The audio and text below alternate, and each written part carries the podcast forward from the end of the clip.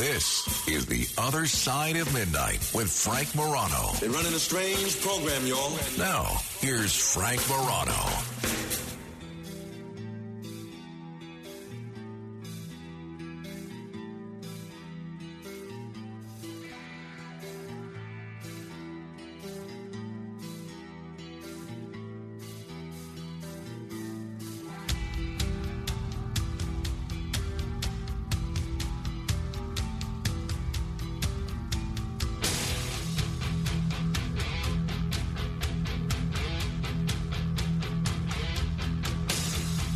Is there anyone less controversial than Dolly Parton?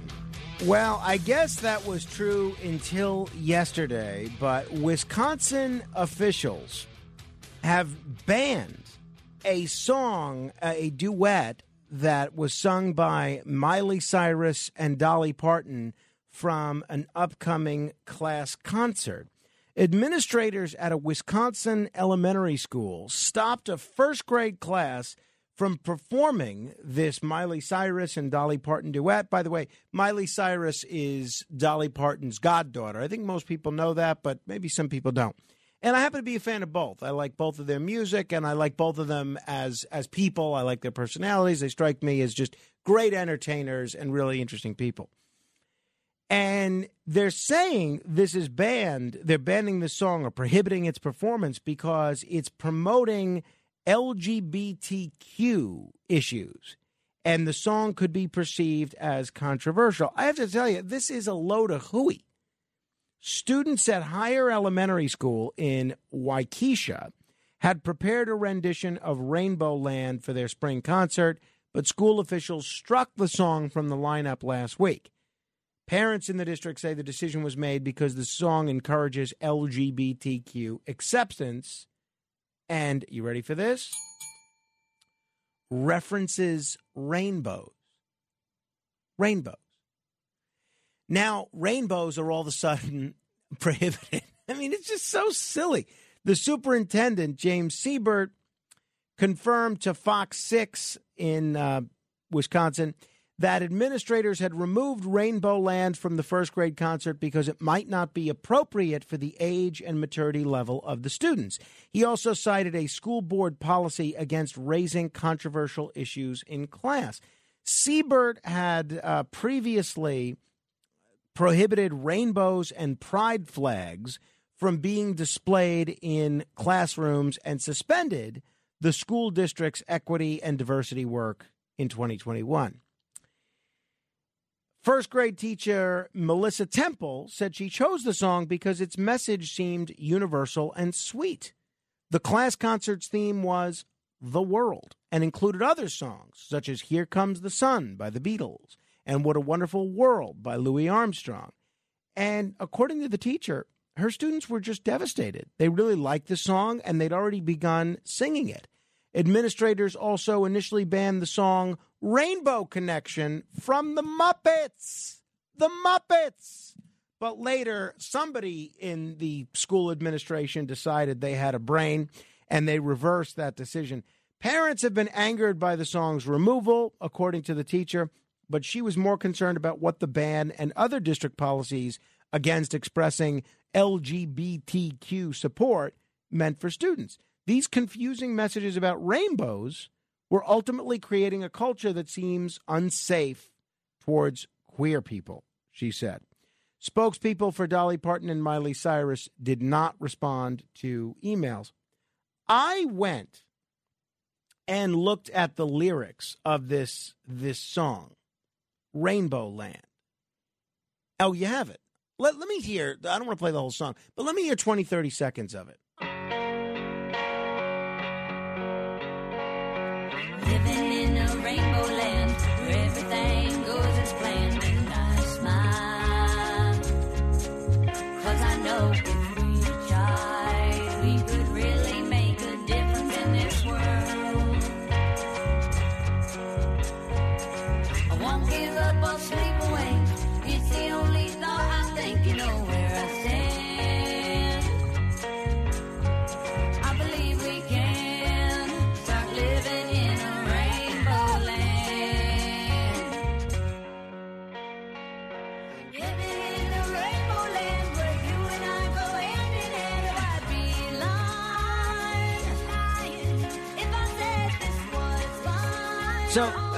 You get the sense.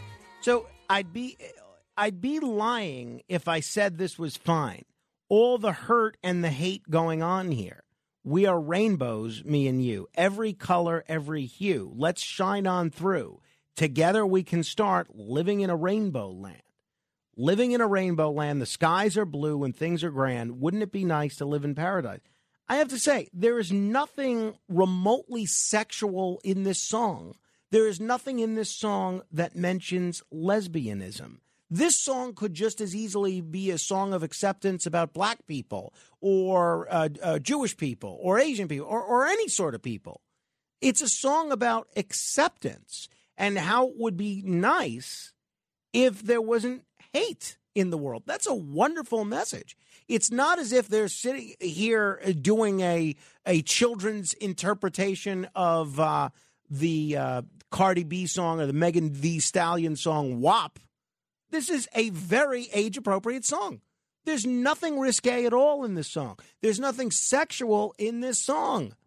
And if we're trying to tell students that they should accept other people for who they are, I don't think there's anything wrong with that. That's the message of this song. I find this absolutely absurd. And I just think it's, quite frankly, idiotic. If uh, you disagree, you're welcome to call in at 800 848 9222. That's 800 848 9222. I mean, to take a bunch of first graders who had already begun practicing this song, they seem to like the song. The teacher whose class it was seems to like the song. The parents of these students didn't seem to be raising any objection. And to take these first graders and to make them some sort of a, a political football for whatever sort of agenda that you're wanting to push, in my view, it's just another form of cancel culture. And this time, the great Dolly Parton is in the crosshairs. I have a major problem with this. And look, I'm somebody that um, I, I kind of bristle whenever I see these books that are in some school libraries that uh, are made maybe a little too sexual, a little too graphic for the, the students uh, of a certain age to have access to them. I don't think that's appropriate. There's nothing sexual in this song. There's no allusion to being gay. The closest thing is it includes rainbows, includes acceptance. I think this is so freaking dumb. What do you think? 800 848 9222. That's 800 848 9222. Stephen Colbert uh, commented on this. We didn't have anything from Dolly Parton or Miley Cyrus talking about it, so I wanted to at least play something. So here's Stephen Colbert. They're afraid of rainbows and being free to be exactly who we are. These are people who were not hugged enough as children. But you know who would hug them? Dolly Parton. In addition,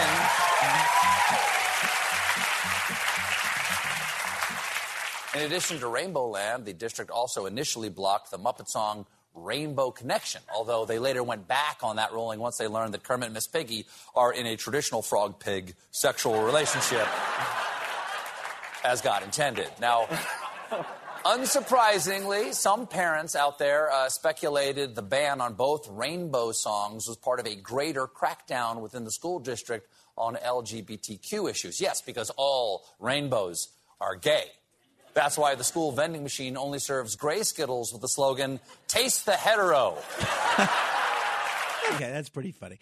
Uh, what do you think? 800 848 9222. That's 800 848 9222. I don't think there's anything wrong with this song, and I think that uh, these students should have been free to sing it.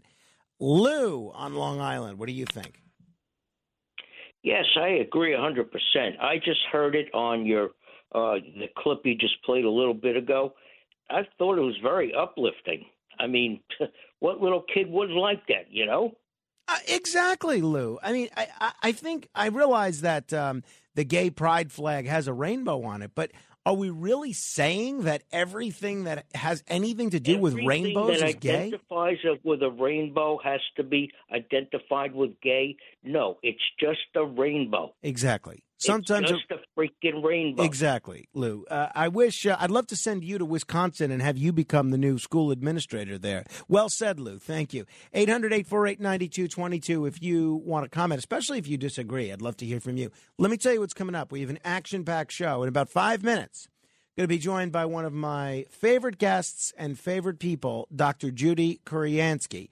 She is a relationship therapist, a best selling author. She's been a radio talk show hostess over the years. Uh, she's been a 9 11 first responder. She's an incredible person, an absolutely incredible person. And we're going to talk about a whole bunch of things. If I were you, I would take advantage of the fact that Dr. Judy is here and you might be able to ask her some relationship questions. And uh, you can uh, check that out. Uh, you can do so, take advantage of her expertise at 800 848 9222. That's 800 848 9222.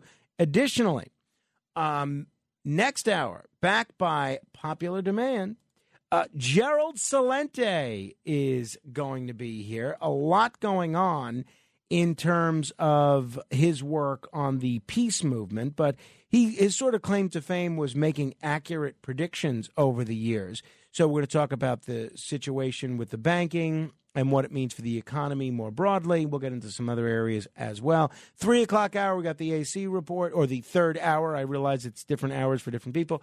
Uh, the third hour of the program, we have the AC report and then we have um, a our weekly sit down with Brian Kilmeade, which I am always, always looking forward to um, talking with him about a wide variety of things. Now, uh, you want to find us on Twitter? You can at Frank M O R A N O. That's Frank M O R A N O. In general, I just I I don't think we should be in the habit of prohibiting things, especially artistic expression. Now, I realize when you're talking public school, that's different. I realize when you're talking children, that's doubly different. That being said, this song is one of the most innocuous songs that I've ever heard Miley Cyrus participate in. There's nothing wrong with it. And the fact that some people, some school administrators, are so uptight that they think that this is somehow going to, I don't know, uh, get a LGBTQ agenda in there in the brains of children. It's so sick and demented that I think it says a lot more about the person that tries to prohibit that song than it does about anybody else, quite frankly. Matt Blaze, do you agree, disagree? No, you. No, I agree that it's ridiculous. I didn't mean to interrupt you. Uh, what? I didn't mean to interrupt you. No, no, no, no. We- I agree that it is ridiculous. I'm listening to this song, and it's a very uplifting Exactly. song. it sounds it's something like like the caller said, somebody that little kids, something that little kids would be into. And then the, even the, the first lyric is it's about it's positivity and accepting all people. And to say that, oh, the rainbow now represents everything gay. Rainbow's, I mean, Rainbow Brite was a doll. Is Rainbow Brite now gay? Yeah, it's. I mean, it's the most ridiculous thing in the world. Uh, my son has a rainbow-colored ball that we found in the supermarket. My wife and I were shopping. He's in there, and he he likes a lot of the balls. You know how the, the grocery store they have a, a ball basket basically. And I bought one of these balls for him. It's a little bouncy ball. I don't know. It's kind of a cross between a volleyball and a kickball, and it's uh, it's rainbow. There's nothing gay or sexual in any way about the ball. It just happens to be rainbow. That's the way this song is. It's just just about rainbows. It's there's nothing wrong with it whatsoever in my view. All right, you can find us on Facebook as well, facebook.com slash Morano fan. The great, the inimitable Dr. Judy Kuriansky joins us straight ahead. If you have uh, relationship questions, then now's the time to call because Dr. Judy is a much better person to ask relationship questions to than I generally am. But we'll get into it with her and a bunch of other things straight ahead. The Other Side of Midnight with Frank Morano.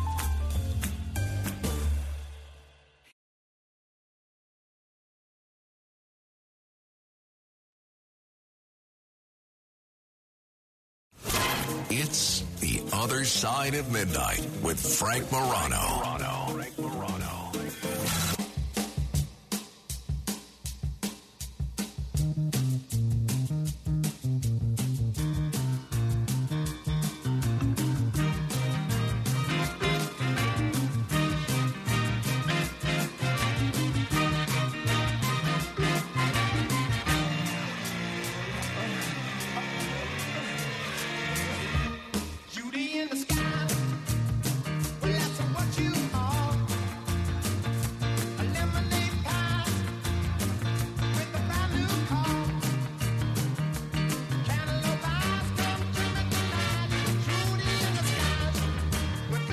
Right. My very favorite Judy is in studio.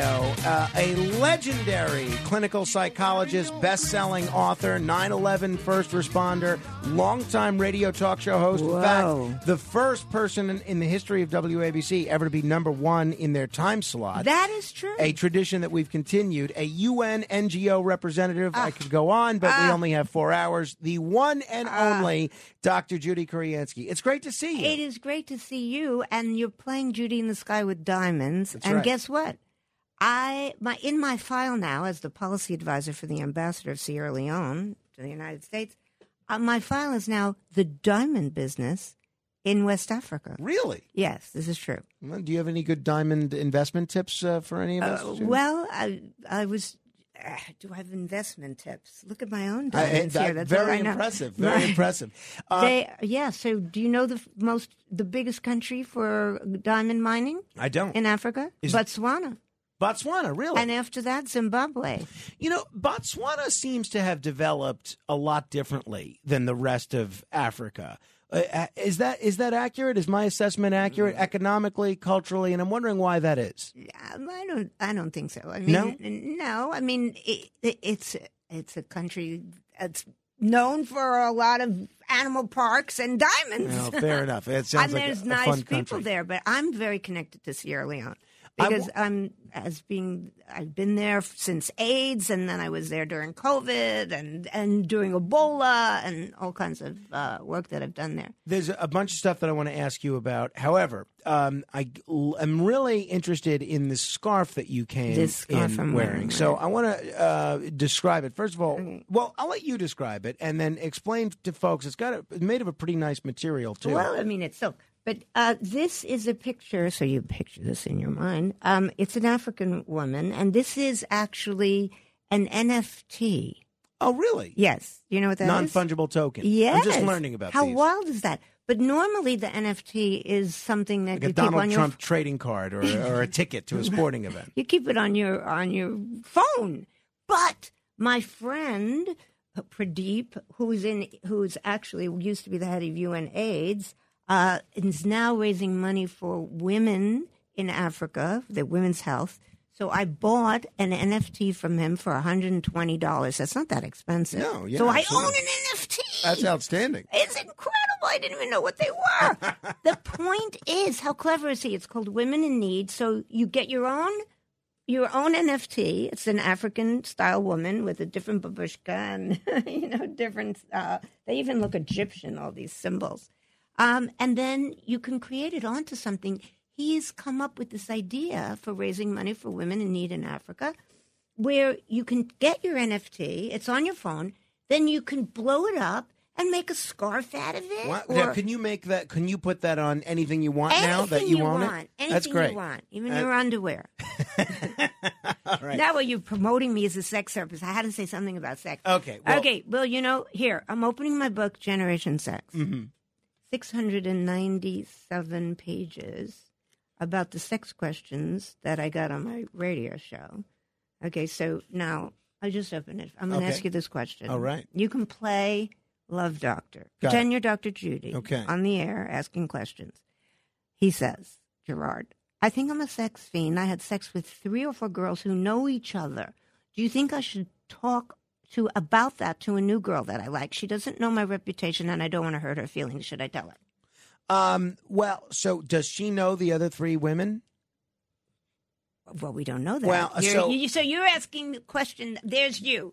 Yeah, typical talk show. Well, I-. I- well, Instead of giving in a piece of advice, Okay. you're asking more questions. So my advice, I'm trying to. I, honestly, my advice would be, um, you know, if you think you're a, a sex fiend or a sex addict, then you should probably seek some sort of professional help. oh, you, but you- but I would not I would not share that information. You would not. uh, at, at the start of a relationship. No, I think maybe once things get a little more serious, maybe that comes. I don't comes think out. too many girls would want to hear that you had sex with three or four girls who know each other. The first thing the girl would be thinking in her mind, "Oh, you're going to have sex with my friends." Well, well uh, yeah, I- no, no, no, no. I think you have to take each of those circumstances as. I mean, that's not that bad. Three or four girls that know one another, is it? Uh, well, I mean, it's circling around with friends. Nobody wants to have somebody who's like hitting on their friends. Well, let me ask you a couple You a couple of things, uh, Judy, on the relationship and the love front. Now, it used to be we spend an enormous amount of our lives, especially people like you and me, at work, right? And it used to be that it was very common for people to fall in love and get married with people that they met, uh, you know, at the At- workplace. Right. Now you can't do that. Well, so that's what my question is. So, uh, It's a bummer. m- both my parents, you know, th- who are divorced from one another, they met at Oh. work. My uh, father and my stepmother, they met at work, Uh, right? right. Um, uh, Bill De Blasio and his wife, and his wife was was gay when he met her. They met at work. And it used to be uh, John Catsimatidis and his wife. Uh, he told us uh, they met at work. Oh, they so um, it used to be uh, clearly you can have a very meaningful um, relationship with someone that you meet through the workplace. These days, there are all these HR restrictions. I know. Uh, there are all these this hesitancy, particularly on the part of men, but also Right. women, Yeah, yeah. to even engage in any sort of even off premises anything resembling non-professional flirtatious banter. Not a good idea. With, well, that's where I'm because going to you ask could, you. Yeah. because everybody could get in trouble. It's not a good idea. However, there is a very good reason for that, and that is, first of all, you're spending a lot of time with someone, and second of all, you have a lot of things to share. So there is no question, from a psychological and sexologist point of view, that if you're going to have a good relationship with somebody, you have to find a common ground of something that excites you that you both enjoy doing outside of the bedroom, you know? Isn't- so isn't that- that's the whole that's the whole point. point and people don't have time. And my other pieces of advice because the the two most common questions that I used to get on the radio. Now that was a lot of years of hearing a lot of people. Number one from married people was or people in a relationship more than a year. How do we spice it up? That was like constant. I could talk about that forever. How do you, you know, bring excitement in because we're bored? And from single people was where do I go to meet somebody? So the uh, the I used to call it theme park therapy, which is you know go to a place where you're scared because then chemicals are flowing in your body that make you excited. That's advice for both men and women. Yeah, of course. Uh, because it does become. So if you go to like Halloween, you know, something scary, or a ballpark where there's a lot of energy going on, the energy stimulates yourself, gets your hormones going, and then you can fall in love with somebody. This was like a study. It was it was really interesting that they had people walk. Up, there was like uh, one partner, a guy over there, and a woman over here, and they had them walk across a flat board on the ground and then they put the board up six feet and then they'd ask people how excited are you to meet that other person so the, the end of the study was what do you think uh, very excited. very excited when the board was high Right. what was the, di- the it was the same person the same distance Sure. everything was the same but the board was high And you got that adrenaline yes Absolutely. there you go I get that. that's the answer So, um, the other thing in that vein, uh, first of all, it becomes very challenging if you're somebody that's working 12, 13 hours a day to then find the, the time to go to places that are that are crowded. But let's say you're in a position to do that. I've noticed, particularly among younger folks these days, but not exclusively, even maybe some older folks, that the there's such a movement towards online dating, dating through all these uh, apps Oh, yeah, that they're much less likely to go up to a stranger at a bar and offer to buy a drink or just start a conversation. And and the person who's being approached is all of a sudden less likely to engage with that person because they haven't been vetted by the gods of online dating apps. Uh, for everybody who's listening, I am advising you to get off your phone. I am so sick of it. People do not know how to express their love because they they're on their phone all the time. And really, even when they're in bed, they've got their phone. I go to if I've gone to a club lately, people are like dancing by themselves and looking at their phone, not connecting to people. So please, everybody who's listening, put your phone away and learn how to talk sexy, learn how to talk romantically, learn how to express your feelings, and communicate. give people one pro tip, right? That they can, if they're not not um, confident in their own flirtatious banter, man, women, non-binary, whatever the case may be. What is something that uh, you can tell them that might get them a little more comfortable speaking in a way that they're not traditionally used to speaking? I, I think building your self esteem is very important. And the way you do that is that you change your brain. You just snap when you have a bad feeling about yourself. Oh, I'm too fat. Or, oh, I'm having a bad hair day. Or whatever you're negatively saying about yourself. It's called thought stopping. You just snap your fingers. That's called a th- interrupt. Or slap the side of your ha- your thigh, and put a better, happier thought in your mind. It sounds simple, but it works. It's like working your muscles of your brain so that you feel good about yourself. You wake up in the morning, okay, this is a typical thing, and people look at themselves in the mirror and they're examining, and oh, there's this wrinkle, oh, my, you know, my lip, like a sore on my lip, or, oh, whatever you're negatively saying. You just stop that thought immediately, snap your fingers, and put in a better thought. Good morning. You can have a great day. I love you. You look fantastic. I think that's good advice. One of the things that I hear a lot, particularly from men, is they feel sometimes nervous approaching a woman or a person um, at, that is a stranger, and they're not really sure how to begin a conversation. They're not sure of a first thing to say. Obviously, it's always easier when someone introduces you. What would you say a, to com- someone? a compliment always works. Notice something about the person, say you noticed it, and then ask them a question about it. It could be as simple as saying, "Uh, "That's that's a beautiful necklace. Where did you get it?" Uh, we're talking if people just tuning in with Dr. Judy Kuriansky, clinical psychologist, TV commentator, author, etc. You can check out her website, by the way, drjudy.com. That's drjudy.com. I want to ask you about one trend. I'm not even sure if it's a real trend or if it's just something that's gotten a lot of media attention.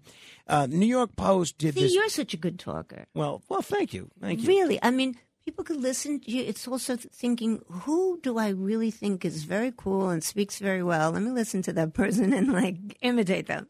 It's also, though, I mean, we've known each other a long time. It's different if uh, people are listening to our conversation than if um, if they're listening to someone try to approach a stranger. You know, even me, it's tough to know the first thing to say to approach a stranger. And you know what? The the even being self disclosure, we call it in psychology.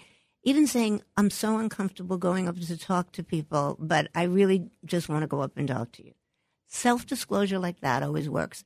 You should always use your feelings, share them, and it takes people aback. Oh my God, this person is being really honest. Nobody's honest this day. Like, say what you really feel, say what you really think. Be confident about that. There is a new TLC show uh, called Seeking Brother Husband, and the New York Post did a big article about it this weekend about a uh, a couple, Kenya and Carl Stevens, who'd been married for a dozen years. When um, he confessed to his wife that he had feelings for a coworker, but rather than get angry with her husband, Kenya proposed that they go out for dinner as a trio, and they are apparently looking at, at this point at a polyamorous uh, relationship at this point. These sort of relationships, maybe they've always been around, but they've Oh, certainly come on. gotten polyamory a lot has of been attention. around a long time. So where do you come down I on mean, the people, question what you, This used to be where people were in the '60s, where it was free love. Now polyamory. It, there's a whole range of polyamory, right? And there's polyamory where people are just, you know, having an excuse to have sex with a lot of people. And then there are polyamory communities where people are, it's not about sex, it's about love. But in polyamory, one of the things I like about it is that it's very related to the concept of the goddess. So every woman who's listening needs to think of herself as a goddess. And every man, if you really want um, to make your female partner feel good, if you want a male partner, you make him a god, you know, and as a female partner, you just talk about her, you're my goddess. And there are words even for the genitalia that are related to, you know, the jade stalk. But so uh, polyamory, you think? Do you think it's You like becoming? that phrase? I like it actually. Do I you? like it a lot. Right. Um, you do you think it's and, becoming? and the magic cave. I like it. Um, do you think it's becoming more like that? fashionable these Do days? I like the magic that? I like that. Why not? I may try that with Rachel. So, um, are, do you think polyamory is becoming more fashionable these days, I more fashionable. or is it just getting more attention? I don't think so. I think people have been talking about a long time about being polyamorous and more love for everybody. That's the whole. That's the whole point of polyamorous communities. Big in Hawaii and big in California. Not so common in New York, because but behind closed doors. Behind closed doors in places like New York. Yeah, Yeah. I mean, just not not that open, but in, you can imagine in California and and in Maui. No, I- where no, I wanna- bet. And there are still people. Look, I know them because I was in that whole world for such a long time in the world of sex. I, I mean, going to all the sex clubs for research. You know, the S and M clubs that are all closed now. But this is what you had to know about what people were naturally, doing. Naturally. Yeah, we're talking with Dr. Judy Kuriansky. If people have questions, we'll try and take uh, a few of your calls at 800 848 9222. That's 800 848 9222. Tell me what you're doing. You always get people to talk about things that. well, that's, You do, I, I, I think also it's good for people to know. I never told anybody I went to an S and M club. I, I uh, Really? I, I think it's good for people to know that if they want to go to an S and M club, all they have to do is say it's for research, and they can go guilt free, and nobody can give them a hard time. You are um, contributing to a magazine called Viva. How do you know that? Well, I- I've got a very, very comprehensive research. Well, it used here. it's it's it's not around anymore. Viva. I actually was on a TV show about Pam Anderson, so I can't believe that you were talking about Pam Anderson. That's like a whole thing, and I have that tape originally, and I'll get to Viva in a moment. But Great. you got me on the Pam Anderson thing, so I have the original because when I was on the radio was when when the whole Uh, thing happened, right. you know, and. And so I have the original tape. I found it when I was going on the TV show and the Penthouse magazine that she had the spread in. It was the most boring tape I've ever seen. I mean, seriously, you see her open her legs for like two seconds, and it doesn't even get close. I mean, we teach when I've got, done many, many years of teaching women how to have orgasm, and so it's a ten session program of the different activities mm. that you do once a week. One of them is really looking at yourself taking a mirror, opening your legs, and examining yourself and really looking. And the same thing as I said, you know, earlier about looking in the mirror and saying, oh, you're beautiful. So you have to look at yourself, all of your body first, you know, and then look at your private parts and say, they're beautiful. You know, I'm beautiful. You know, speaking of the Pamela Anderson thing, so here she was on CBS Sunday Morning a couple of weeks ago, uh, talking about that whole situation with the uh, with the tape. What do you want people to understand about it? that it was stolen property, that it was two crazy naked people in love. I mean, we were naked all the time and filming each other and being silly, but those tapes were not meant for anybody else to see. And I've not seen it to this day. It was very hurtful. I was a mother. That saved me. You know, if I wasn't a mom, I don't think I would have survived. So she boring, says, boring, boring. I, anybody who's listening and thinks they want to watch that tape or wants to go online and look it up, please.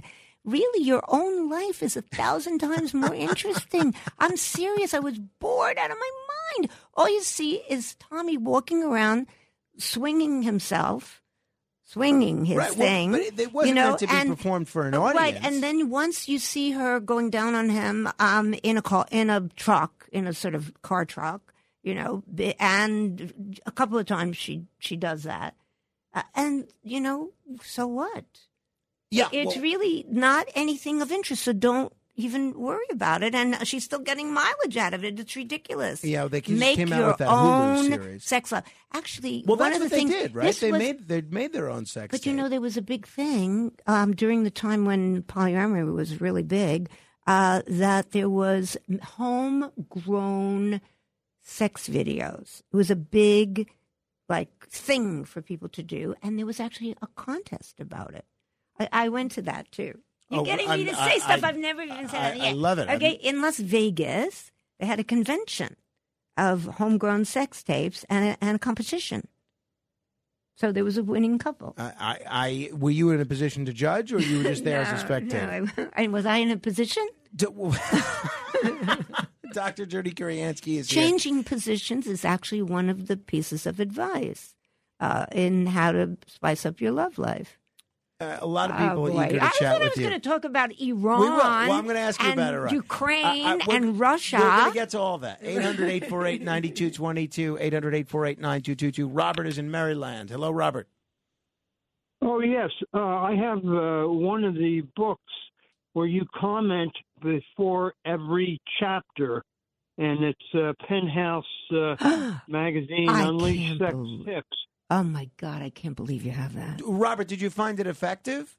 Wow. Well, I that was I think published in 2005, and um, I still have my uh, couple, a girlfriend from uh, Great Neck. We went back together, but uh, we're kind of uh, subdued that way because we're um, old. But we go on cruises together. We're coming You're on old. soon. okay, but- you're old. Robert, listen to this piece of advice. You never have to retire from sex. Oh no, no. I I was in good shape from uh, running and rugby and tennis and all that. And that's But, good, but you read know, you- Penthouse magazine. That's interesting. Oh yeah, of course. What That was your favorite- Enlightening. uh, What was your favorite article? Oh, uh, I don't remember. Uh, maybe a bunch of couples uh, getting together. All right, Robert. Thank you very much for that. Uh, appreciate There- that. oh, I did. I wrote. I wrote for Penthouse. So now that was the days.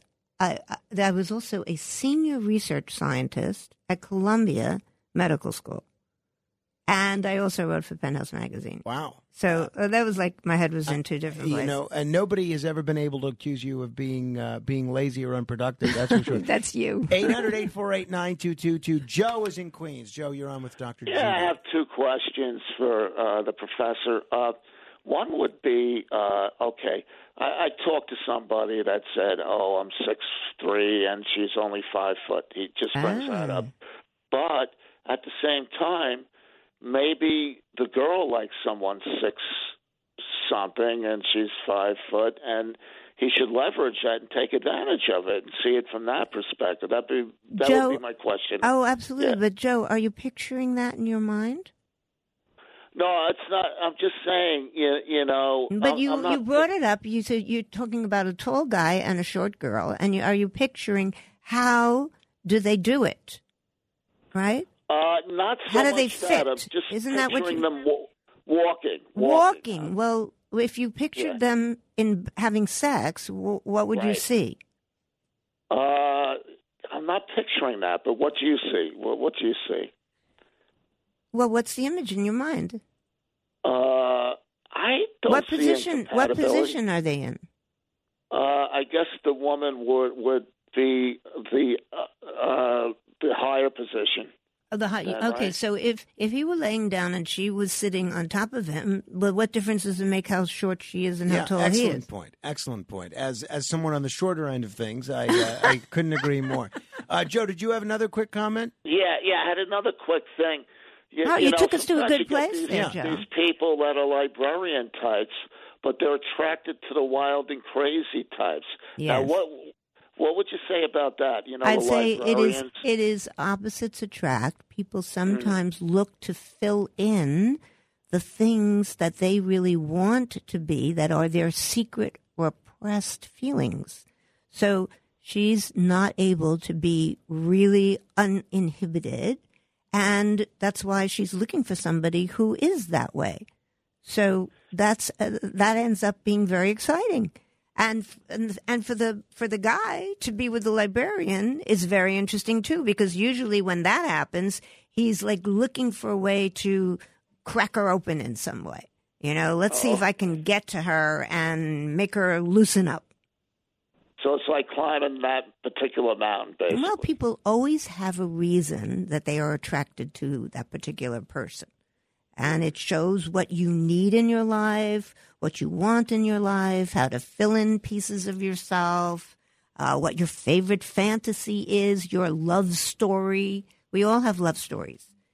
And you pick people who are in your own movie. I, I call it the movie of your love life, the movie of your sex life. What is it? Who are you? Are you like a Pam Anderson and you know Tommy Lee, or are you like Elizabeth Taylor and Richard Burton? You know, we all we create these partnerships that are just like movies, and pick a partner who fits that role that you want in your movie. Joe, thank you. Uh, before we get to foreign What's your movie? I don't know. I was trying to think life? as you were saying that. Um, I would say I don't know. I um I, I have to give that some thought. I want to come up with a good answer for that, and I will. uh, but I'm not. I'm not sure what it is at the moment. Um, eh, if people have questions, 800-848-9222. Before we get to what's happening around the world in foreign policy, I want to ask you about this. Obviously, it's the middle of the night or early morning, and a lot of the people that might be listening now, they uh, find themselves living by their home by, by themselves, and I, they've written to me, they've emailed me, and called occasionally. A lot of people up right now listening to the radio are uh, lonely. Either their partner has passed away, or that whatever circumstance in life has uh, brought them to a point where they're battling loneliness and depression. And that's one of the reasons they're keeping the radio on all day long, including at night. That's all and please, absolutely, want everybody keeping their radio on. But um, is there any advice that you have for people on dealing with loneliness and loss, especially newfound loneliness? Oh, well, those are two different things. Okay, so for loneliness, I have uh, two points of advice. One is be yourself and love being with yourself. Imagine, if you want to, that you are your best partner. Take yourself to the movies. Oh, we're going to the movies tonight. Isn't that going to be fun? I'm Uh, creating people no, being I think that's great. schizophrenic. I think you that's great advice. Yeah, really. Oh, we're going to go out to dinner. What would you like to eat? Ah, I think I'd like um, French food tonight. Okay, that's love being with you. I love being by myself. really, I totally enjoy being by myself. I love being with people too, but I I love going places myself. I can walk in the street and enjoy it, do anything. So that's number one. And number two, if you're lonely, good gracious, go out and do something.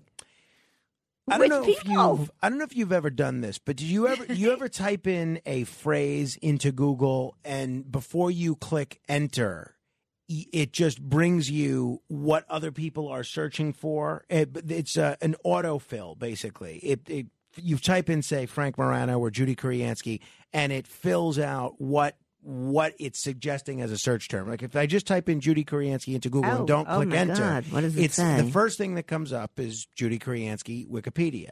Judy Kuriansky Meghan Markle. Judy, oh. Dr. oh my Ju- God! I slammed her. Oh my God! I was so worried. They uh, uh, they called me for a National Enquirer or one of them.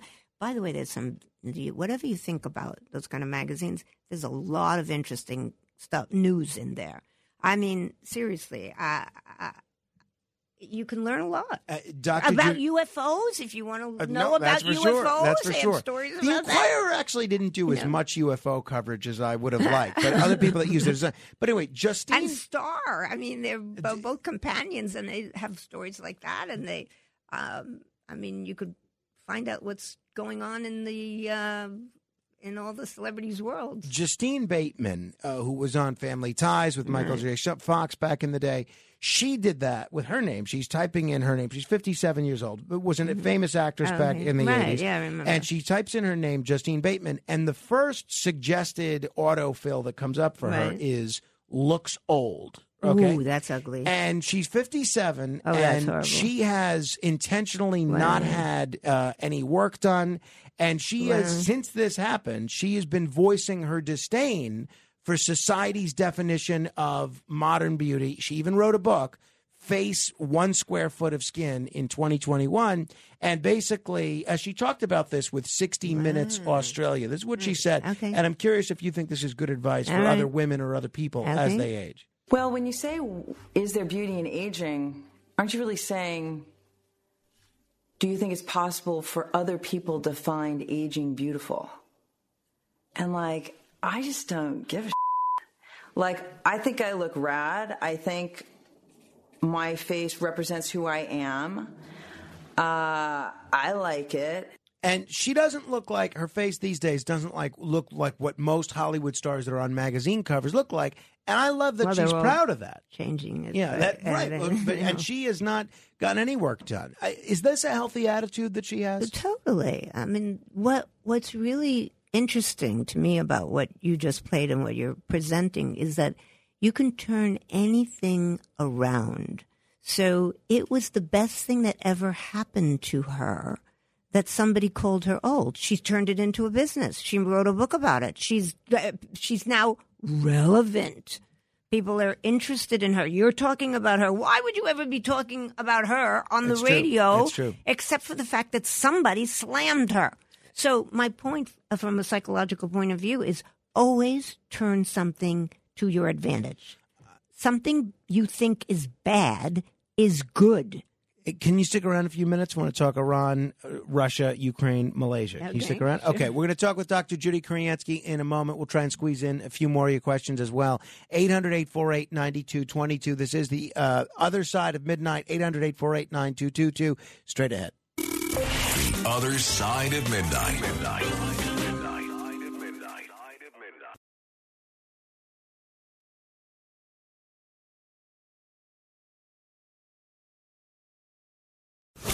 It's the other side of midnight with Frank Morano.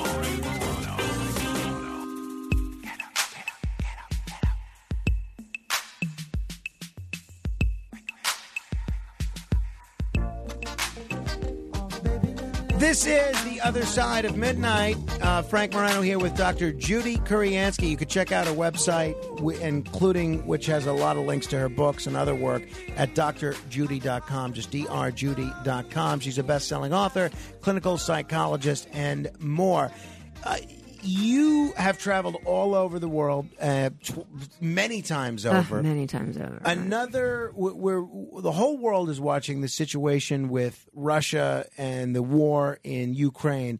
You've been actually working with some Russians who've been doing what exactly? I've been working with Russians, Ukrainians, Iranians, uh, the, the whole everybody. Uh, I've been to Iran a couple of times.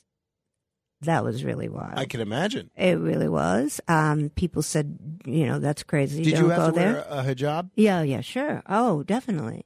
Yeah, uh, no question about it. And covered, you know, covered Mhm. up, not not uh, revealing.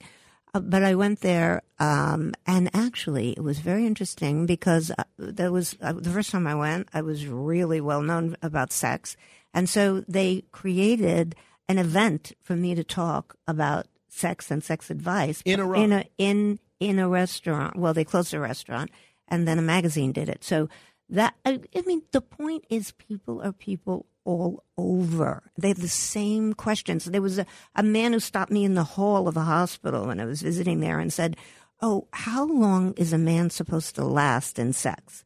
Well, come on, that's like a typical question everybody would have. Why wouldn't somebody in Iran have it? Next time I went there was um uh, uh, it was an earthquake in in Iran in a place called Kermanshah. You had to go from Tehran to on an airplane, and I worked with the um, the Red Cross youth group there. And you know, people are beautiful. They're How it's long very is a man different. supposed to last? By the way, in case people are curious. Well, you you can you can suck your energy up and you can last longer. You just have to learn to breathe. As soon as you reach the point of inevitability, it's called where it's inevitable. You can feel. I'm not a guy, but I know Right, what sure. from as a sex therapist what what that sound what that feels like for guys, where you just feel like oh that's it I'm going to lose it. You just And you cover that in your book, by the way, "Complete Idiot's Guide to Tantric That's Sex." true. Right? It's it's a that out. Uh, technique of tantric sex, um, which has a lot to do with the polyamory world that we were talking about before. But so the you know in Iran, most people, everybody, wherever I got into a taxi, wherever I was, can you get my kids to America? Nobody wants to live there. Mm. It's very different, you know, the government versus anything. And Russia, I used to go to Russia. I am Russian. I mean, not I didn't. My those are my grandparents. So uh, I actually they were from um, a, a place that's that's actually now in Ukraine. So that was weird. They were constantly talking about it, and I thought it was in Russia, but it's now in Ukraine. Anyway, the the Russian people are beautiful. They do a lot of things for disabled people. They're very, very conscious about that. It's just people are different from the government. You know, they're in the just United States as well, obviously. Well, sure. I mean, and then now I've been working uh, for since the Ukrainian war, uh, since the Russians invaded Ukraine. I've been, uh, you know, I've been all over the world, and I usually go there the day after a crisis happens. But this time, it, it was the only time I didn't go because people said there were going to be bombs. And I was supposed to go to Kiev, and there was a bomb in Kiev that, that next day. So that was crazy. But I am going to do a training for a um, for a, a hospital in Kiev. Um, When, and when, are you, when is that going to be? it's going to be in oh, two weeks, and it's going to be for again a group that is taking care of disabled That's vets terrific. because everybody is disabled now. Ju- Judy, um, it always flies by whenever you're in studio. Let's do this again soon. Okay. Uh, Dr. Judy Kuriansky, check out her work at drjudy.com. You can also find uh, her books on Amazon or wherever books are sold. Hey, it's a big day today. I'll tell you why in just a moment. And Gerald Celente is going to be here. We'll talk a little bit more foreign policy, uh, banking, finance, a whole bunch of other things. A lot more to come on the other side of midnight until next hour. Keep asking questions.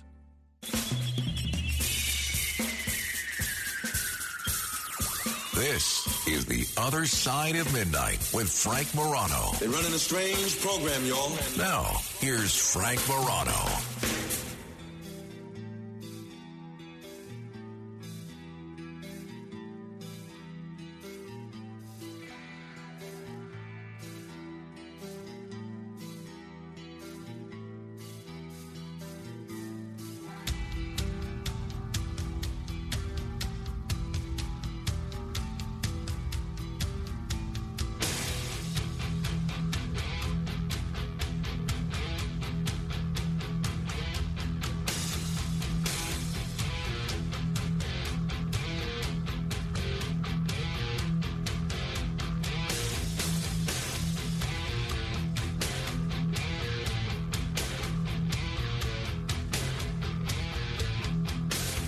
It's a big day today.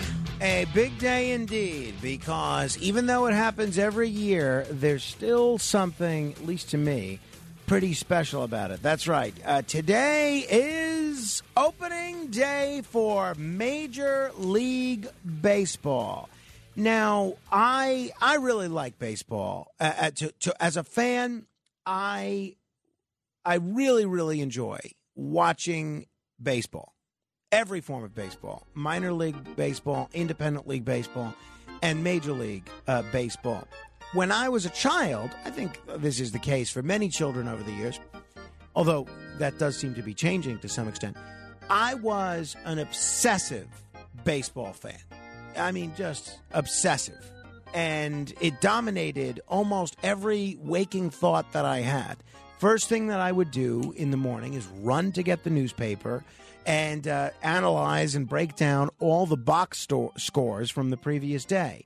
Then I would just spend all the time analyzing statistics and watching when baseball games weren't on. Uh, I would spend all this time watching videos and documentaries about baseball history. through the years, obviously, in part just because you find different interests over time in life. I do not have the same level of obsessive baseball fandom that I did a couple of decades ago, but uh, I still really enjoy it. And to me, there's nothing more magical than opening day for a baseball fan.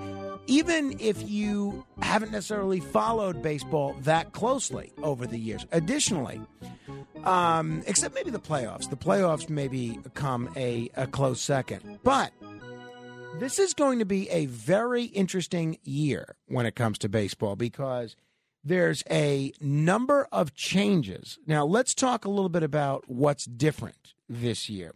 One of the things that's different is for the first time ever in history, every baseball team is going to play every other baseball team. Uh, So there are 30 baseball teams, professional, uh, major league baseball teams. For the first time, you will be able to see your team play all 29 other teams, which on the one hand is pretty exciting. But I do think, especially with what we've seen with the uh, National League adopting the designated hitter rule, I do think that this leads to sort of an erosion of the uh, of the distinctions between the leagues, the American League and the National League. It used to be very clear that you were watching a National League game or an American League game. Different pace, different strategy. Um, in National League, you'd see a lot more pinch hitters, obviously. You'd see a lot more um, uh, things like a hit and run. And I remember when Joe Torre, uh, who had been the manager of the Mets, he had been the manager of the Cardinals. Um, when he came over to the Yankees, everyone made a big deal that, oh, he's bringing that National League brand of ball. And the fact is, that was true. Uh, there was a National League way of playing. These days, I don't think there is. I think, honestly, especially with interleague play, the universal DH, everything else, I think there has been a an, an almost complete erosion of the distinctions between the two leagues, as far as I'm concerned. So um, that being said, that's one thing that we're watch that we're going to be watching: the fact that every team is going to play every other team. Additionally, there are three big rules changes this year that are going to change the game quite a bit from what you've been seeing. By far, the biggest one is the uh, the pitch clock. Pitchers will now have 15 seconds to begin their motion with the bases empty and 20 seconds with a runner on.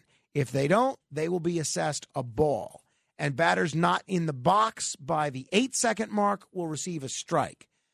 I'm not crazy about this rule, but I'm hoping that it works in the goal is to speed up the game and the goal is to get young people to fall in love with the game again. Because the truth be told, it's very rare, even for me, a big time Met fan, to watch a full baseball game from start to finish. I'll keep it on while I'm doing things, but it's very rare to watch a full and complete baseball game unless you're at the ballpark itself from start to finish. Even if you're at the ballpark, you, you especially with a child, you're walking them around, you're you're going to the concession, you're doing all sorts of things. You're not necessarily watching every pitch of every game.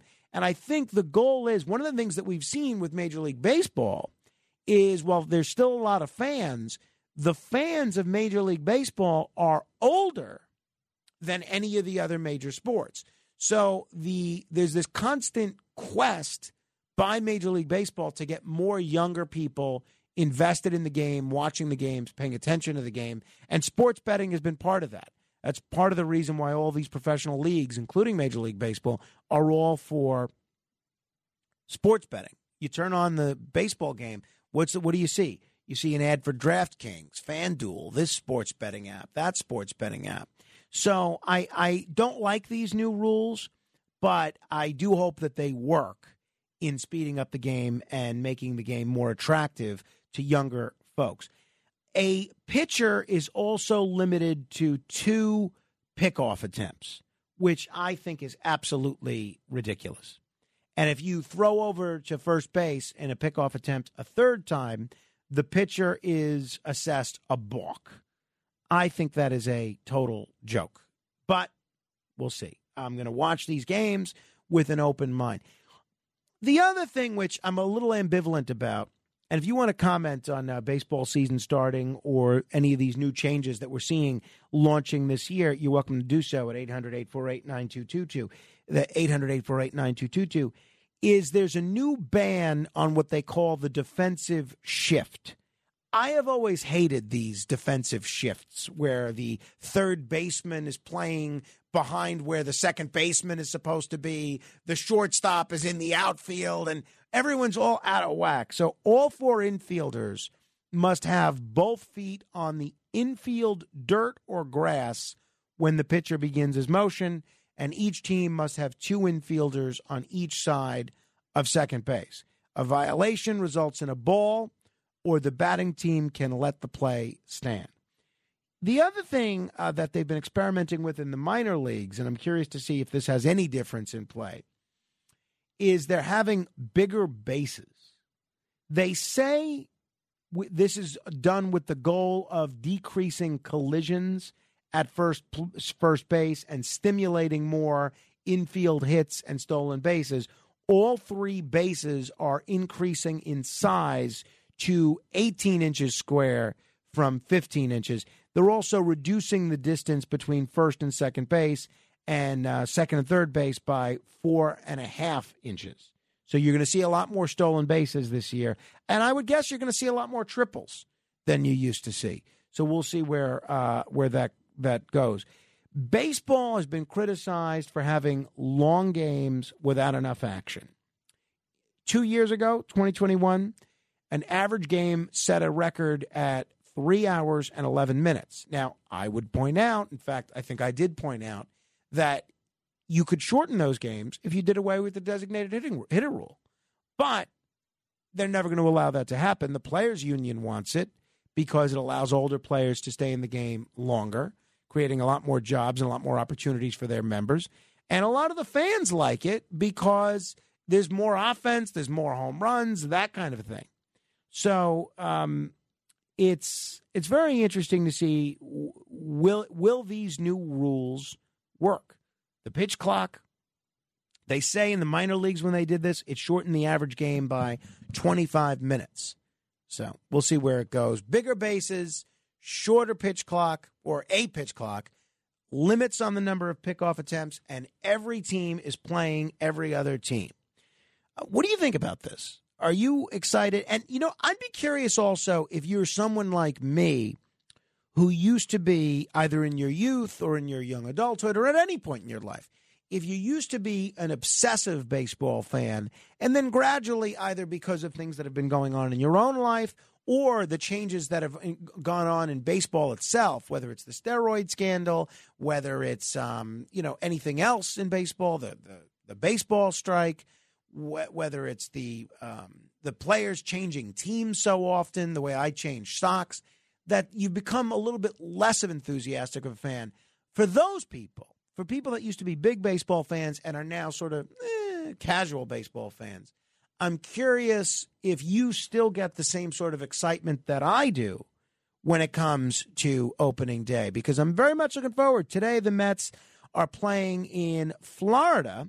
Um, I believe they're playing at four o'clock Eastern, uh, and uh, they're playing the uh, playing the Marlins, the Miami Marlins, formerly known as the Florida Marlins. The Yankees are playing the San Francisco Giants at home, and the uh, Baltimore Orioles are playing the Red Sox at, in Boston. You know, I've been to Camden Yards in Boston, but it was during the baseball strike 29 years ago, so I didn't get to see a game. I've wanted to go back, and I'm hoping maybe this summer my wife and I can make a field trip there and go back. But it's a beautiful ballpark, Camden Yards, and they have in Camden Yards, at least they did 29 years ago, and I'm assuming it's still there, sort of a mini green monster, just like what they have at uh, Fenway Park. So I'm sure a lot of Oriole fans will, to some extent, feel at home, even watching the uh, Orioles take on the Red Sox. Now, somebody going to see the the Yankee game today for the opening day uh, is none other than our own Kenneth. Kenneth, are you going as a as a fan or are you going as a um, sports journalist? Huge fan. And yet you it's an afternoon game, which is Yes. which is which is great. I love afternoon games. Uh, but you are actually taking off tomorrow night from your paying job to be at a game in the afternoon. Yes, sir. What what what gives? Why are you doing that? Well, because Frank, I'm gonna have to go to my friend's house after I get out of here, sleep on his couch for about three or so hours, three four hours. Start heading out to the game at like 10:30. You know, get to the bar over there in the Bronx, and uh, it could very well be a full day of uh, drinking and baseball. Frank. Okay, well I can understand that. Hey, so are, do you, don't uh, are you just you have regular seats? How are your seats? They are the bleacher creature seats. Oh, great! That's fun. So Those are I'm the people you want to watch the game with. Um, Definitely. and well, that's fun. Was it tough to get seats in the bleachers for opening day? No, we- we got them last week on I think it was SeatGeek, and it wasn't that hard. I mean, they went for like a hundred dollars, and then like with the fees, was like one forty five a ticket, which is kind of steep for the bleachers, but I mean, it is opening day. All right. Well, that's going to be fun. And for uh, those of you like me who are fans of the um, of the Staten Island Ferry Hawks, their opening day is going to be on uh, Friday. Their home opener, anyway. Uh, I believe they open on the road, but their home opener is going to be Friday, April twenty eighth. So that's uh, no, that's that is their opening day as well. It's not just a home opener. So that's going to be uh, exciting. And um, uh, I, I was at a bunch of Ferry Hawks games over the over the summer, and it was it's just wonderful. And I think they've made a lot of improvements this year as well. And uh, they're playing the Charleston Dirty Birds in their opening day, which should be a lot of fun. And I also still go to a lot of Brooklyn Cyclones games, and uh, I really like minor league baseball as well. Their opening day is going to be in. Um, actually, I think they they open next week. I think I have to double check. Yeah, April seventh. Uh, versus the versus Jersey Shore. So that's something. 800-848-9222. Chris is in Yonkers. Hello, Chris. Yes, good morning. I have a, a question that I can't seem to get answered about the new rules. Mhm. Um, first of all, I think I think they're worth a try. You got to shorten the game. You got to sh- shorten the dead time, okay? But um, the ghost rule, the, the ghost runner uh, in uh, extra innings, has that been uh, changed? No, unfortunately not. It's still there. It is still there. Oh, I hate that. That is, I I do not like. That. Now, I, I don't like it either, but and, and that's why I really question the wisdom of the commissioner Rob Manfred. But I'm curious, Chris. The goal of that rule is to make sure that these games don't go 18 innings. If your goal, Yes, I know, but you get you're you're giving you're giving away uh, potentially uh, the game by putting somebody on second with no outs. I mean, I, I, I agree, Chris. But uh, I mean, you're advocating for shorter games. That rule is done for shorter games. well, not necessarily shorter games, okay, but games that that uh, where at least you have action. Okay, there's nothing wrong with extra innings, for example, as long as as long as the game is is moving. Okay, there's nothing I'm with wrong you. with I'm with you, Chris. Oh, who, Right. what, what's your baseball team, Chris? Who you who do you root for? Well, I'm traditionally a Met and Yankee fan. Um, you root for know, both. Kind of, yeah. I mean, when I was in high school, uh, the Mets were coming up and everything in '69. It was really, you know, exciting and everything. You know, the World Series and and all that. But uh yeah, I mean, the Yankees tradition. I mean, the names you can't get better names. Yeah, that's for sure. And um, well, the Yankees have some problems with injuries this year, but good luck to you. And uh, look, the Mets are no no walk in the park when it comes to injuries either. Be after what happened with Edwin Diaz, but uh, we'll see what happens. It's going to be an interesting season. I think both teams in the New York area are going to do very well. Honestly, 800-848-9222. Mark is in Baltimore. Mark, what's on your mind? How are you? Oh, by the way, there's not a bad seat at Oriole Park. When you come to Baltimore, let me know, and I will. Uh, I'll meet you at the game. It's a great stadium, and I agree with everything that you've said. It's been a great show, an electric, an electric show. Speaking of electric, I was going to comment on the Rainbow song, And I I, love the song. I love Miley Cyrus. electric. I love Dolly Parton. And by I like the way, word, the rainbow, uh, by definition, displays all the visible colors in the color spectrum. And so, like your show, it's very electric. I have nothing wrong with rainbow, rainbows or the song. Electric. Uh, thank you, Mark. I will call you when I am in Baltimore. Very good, sir. Thank you. Great show, by the way. Thank you very much. Do not even think of going to sleep. Do not even ponder changing the channel because love him or hate him, you are going to want to be glued to my conversation with Gerald Celente in 60 seconds. Gerald Celente is one of the most informed, informative, entertaining, energetic, and passionate individuals you will ever hear on radio, television, or in, in person or anywhere else. The man is incredible, and he's going to join us straight ahead. The Other Side of Midnight with Frank Morano. It's The Other Side of Midnight with Frank Morano.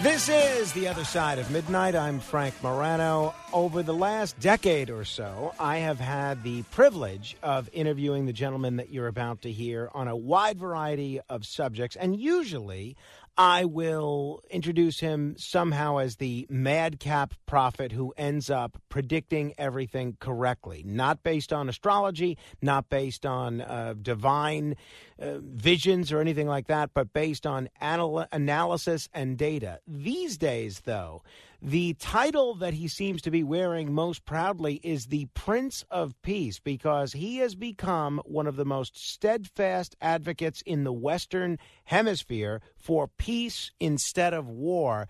Let me welcome once again the founder of the Trends Research Institute and the publisher of the Trends Journal, Gerald Celente. Gerald, it is a great treat to talk with you as always, my friend. Oh, thanks so much for having me on, Frank. Uh, let's begin with the new Trends Journal. It's out. The front page of it is sort of a weird photo of Uncle Sam, uh, Uncle Sam with sort of a distorted face. Very interesting artwork. And it says, America, no peace, only war. For people that haven't read it yet, and we do hope they'll check it out, give us an idea of what the key takeaways are in the latest edition of the, key, of the Trends Journal. Well, you know, the, well, the magazine, of course, you know, it's filled with uh, socioeconomic and geopolitical trends analysis and trend forecasts. And but the cover, I mean, is illustrating.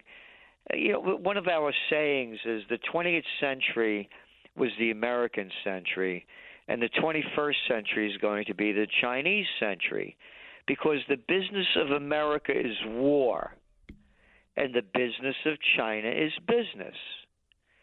I mean, the countless, countless trillions of dollars that the United States has spent on war and the military industrial complex since the end of World War II is incalculable. Meanwhile, China has their Belt and Road Initiative. You know, oh, they're becoming the new IMF, the International Monetary Fund.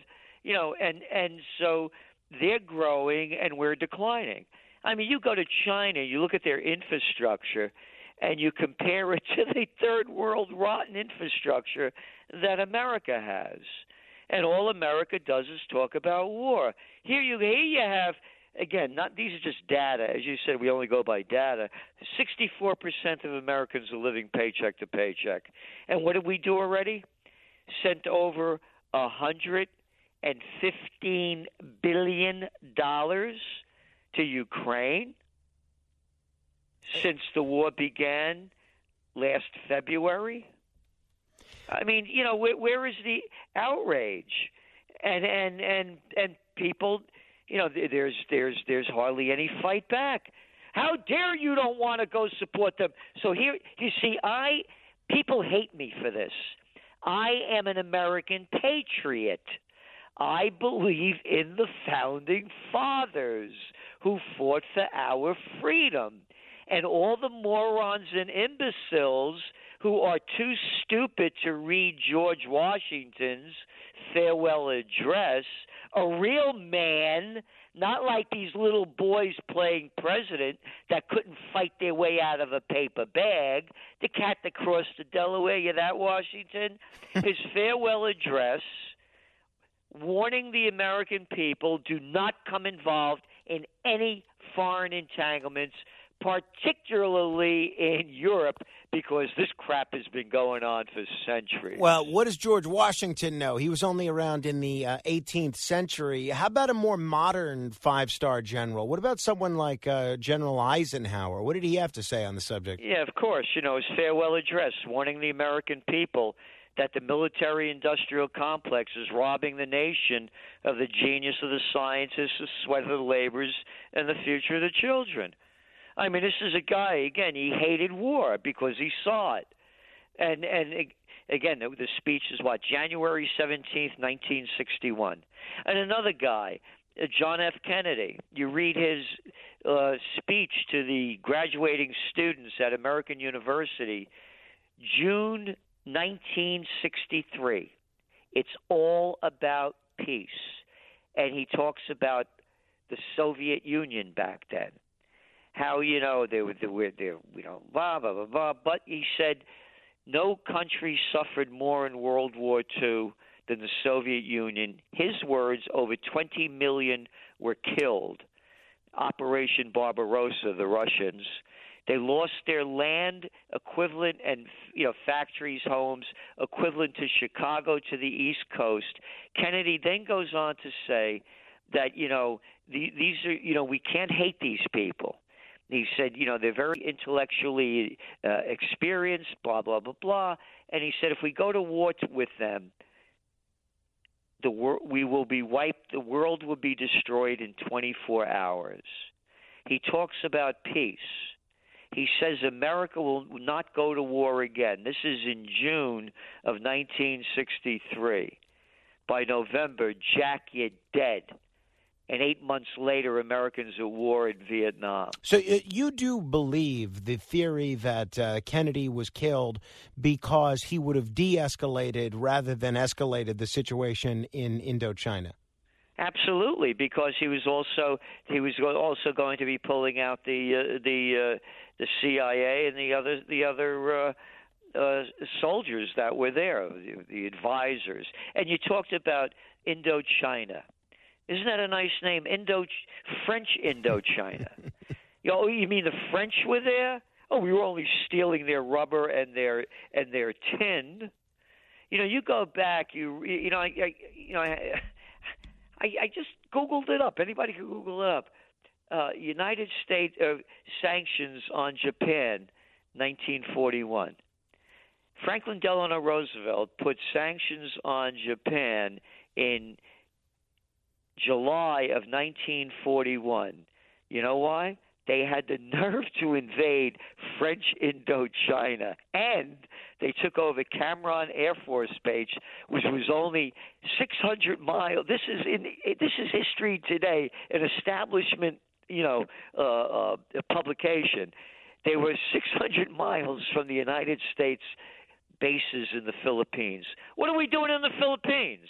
And what are the French doing in Laos, Cambodia, and Vietnam? Oh, they're stealing their rubber, their tin, and enslaving the people. And and they seized Roosevelt seized all the Japanese assets, and then the British and the and the and the Dutch put sanctions on Japan, where they lost three quarters of their trade and 88% of their imported oil, and Japan only needs 100% of imported oil. Uh, Gerald, for people that have not heard our previous conversations on Ukraine, a lot of very well meaning people, right? And I mean that sincerely on both sides of the aisle.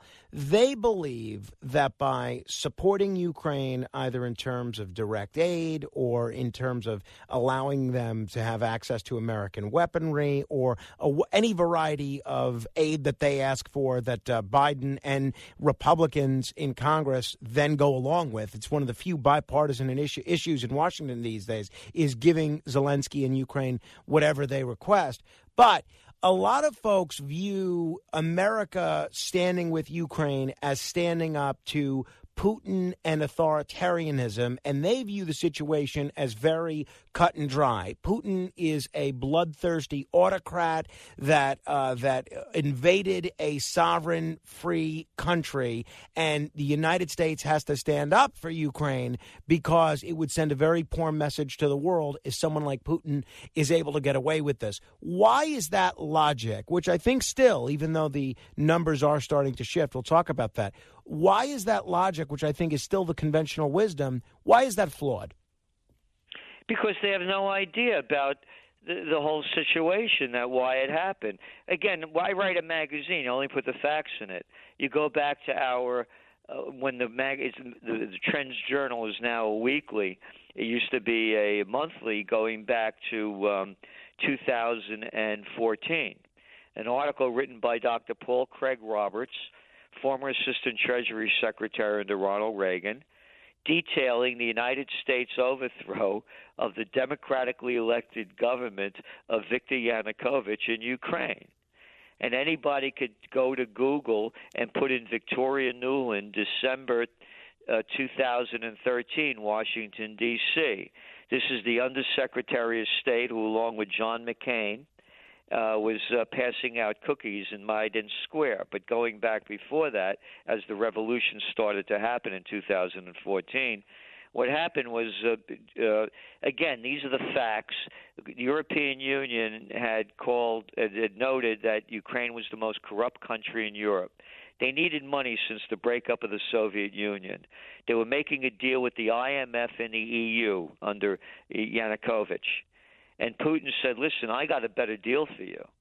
If you only have a 401k, you're not getting the most for retirement. Wait, what? Add a Robinhood IRA on top, then they'll boost it by 3%. You can do that? And if you transfer in any retirement account, you get 3% on top of that. Is there a limit to the match? No limit. Robinhood Gold gets you the biggest contribution match of any IRA on the market. Sign up for Robinhood Gold at Robinhood.com slash boost by April 30th. Subscription fees apply. Investing involves risk. 3% match requires gold for one year from first match. Must keep IRA for five years. Match on transfers subject to additional terms and conditions. Robinhood Financial LLC member SIPC.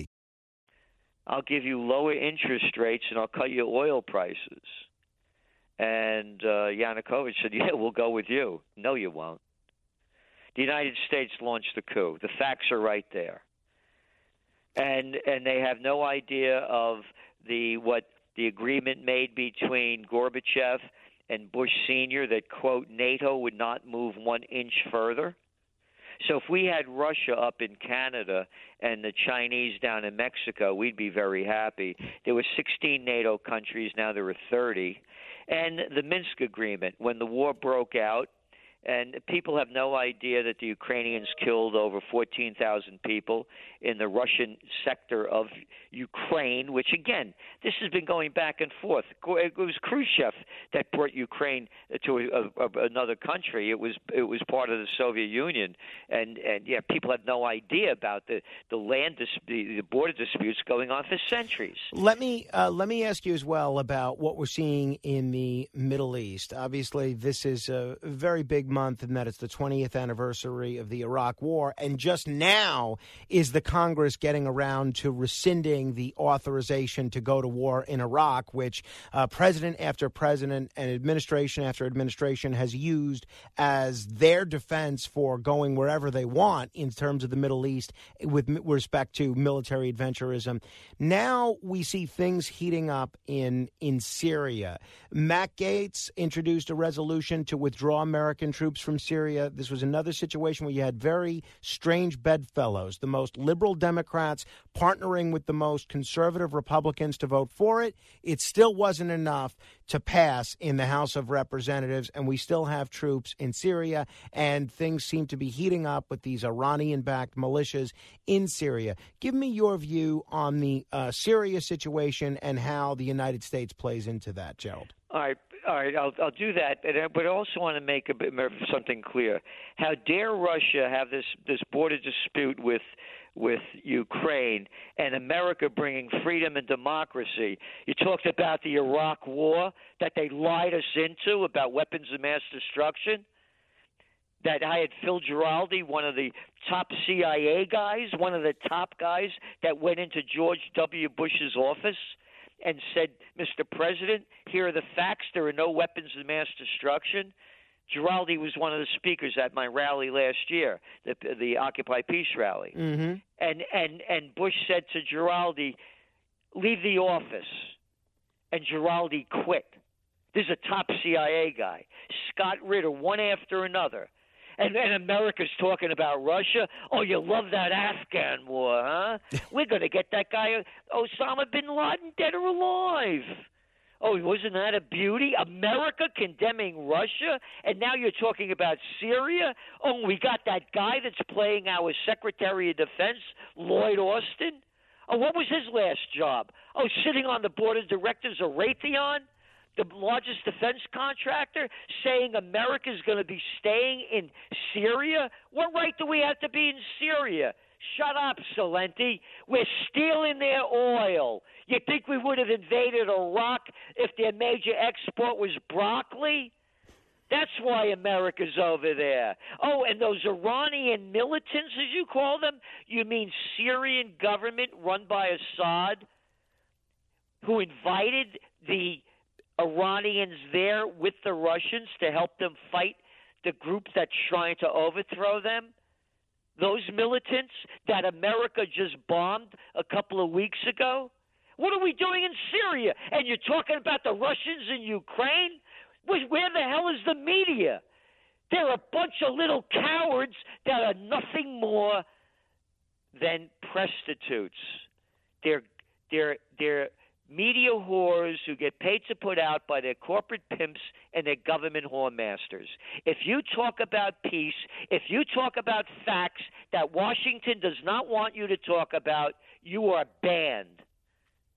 Uh, It's no secret, Gerald, that uh, I agree with almost everything you just said there on the on the foreign policy front, and spe- specifically as it relates to Ukraine and as it relates to the Middle East. But uh, I do wonder if the mood of the public is finally starting to change. I'm starting to see a couple of opinion polls a year into this war that a lot of Americans, Democrat, Republican, Independent, whatever, they're starting to get a little frustrated with just sending endless gobs of money, which never seem to be accounted for, to Ukraine, a notoriously corrupt country. I know you're a man of the people. You talk with a lot of different folks, reach a lot of different people on your YouTube channel.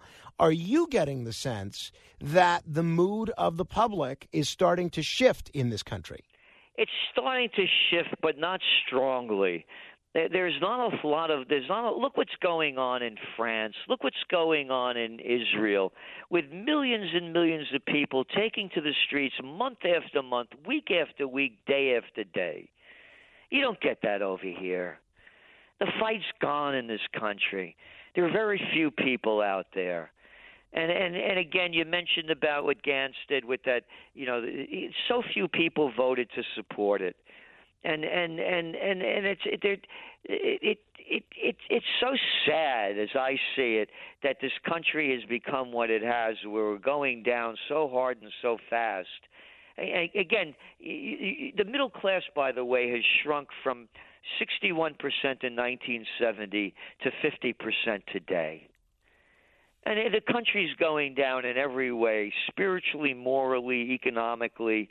Look at the crime going on. Look what's going. Look at the filth on the street, the homeless situations we have, and where, where we're involved with sending. What, what is the the last budget? A hundred and what? Fifty-eight billion dollars for the defense contractors. Hmm. And, and and then when you put the the you put the intel quote intelligence like a thing like Homeland Security they made up with 9/11 you're over a trillion dollars.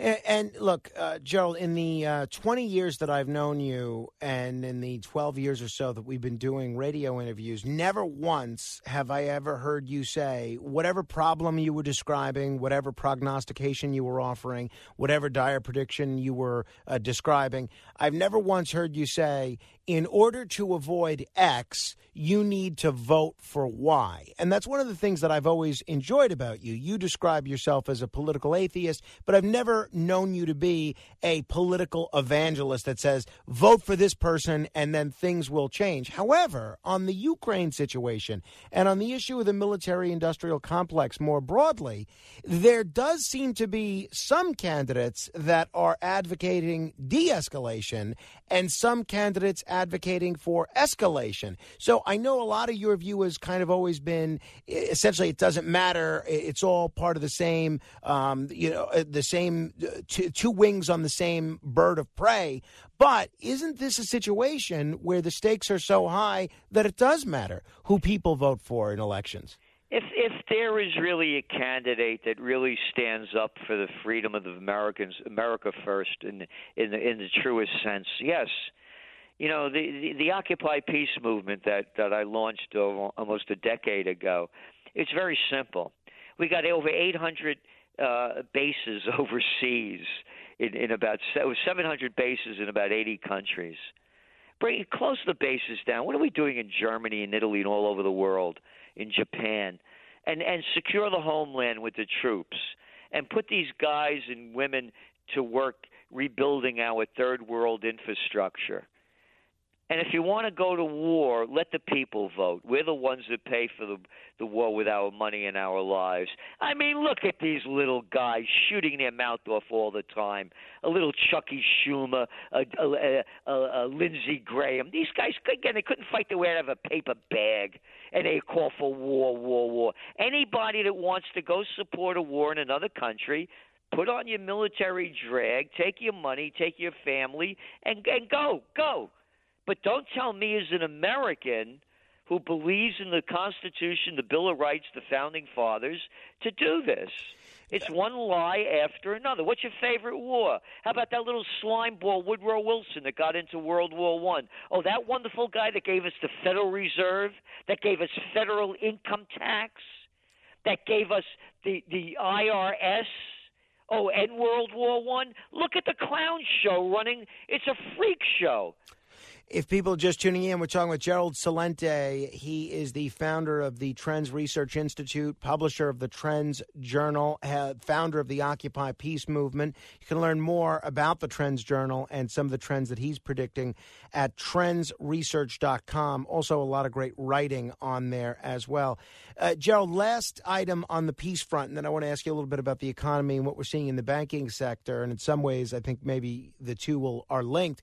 But uh, you are having another one of these great peace rallies on May 27th in Kingston, New York. That's certainly where I'd like to be. What are you hoping to achieve with these peace rallies, and uh, what's the purpose of it? What message are you trying to send to the to the public and to the world?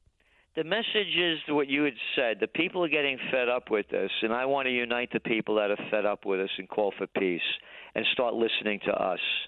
We have to wind down the military industrial complex. Again, you mentioned Dwight D. Eisenhower, five star general, supreme commander of the Allied forces in World War II, and two term president. We have to rebuild this country. And I'm doing everything I can. I put my money where my heart, my soul, my and my spirit are. And I believe that we can make this happen. And where we have the rally, I own three of the most historic buildings in America in Kingston was the first capital of New York State. The British burnt it down. And the, more, over 70% of the Constitution that was written here for New York State came, is America's Constitution. And I own three pre Revolutionary War stone buildings. It's the only place in America with pre Revolutionary War stone buildings on each corner. And that's where we're having it. So the seeds of democracy was sown here, and that's why I'm doing what I'm doing. You know, I I wouldn't be me, as I say. You know, I'm I'm a lucky guy. I'm a Napolitano, born in the Bronx. If I was born in Alta Villa Arpino, Vica Quenz in Italy, I wouldn't be me. So I, I have the American spirit of being who I am, and I don't want anybody and nobody is going to take it away from me.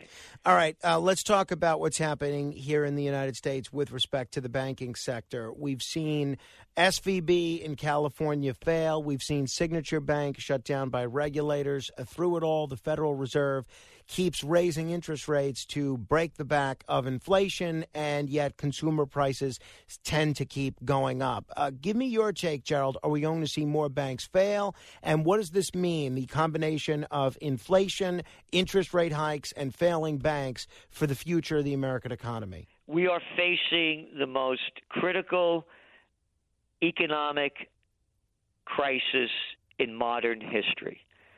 Everybody forgot that they artificially popped up the economy to fight the COVID war by pumping in trillions of dollars and bringing interest rates down to zero. They created a fake bubble. So you got to remember that. Now going on with the banks. The Silicon Bank is is an example of what's going to happen because what no one's talking about or virtually anyone is and when they do they don't bring it into the full category of it there's going to be a commercial office building bust the likes of which we've never seen. You have an office occupancy rate in the United States, according to Kastle with a K, of about 50.4%. So now you have all the leases coming up now. People are not renewing them. They're taking much, much less office space.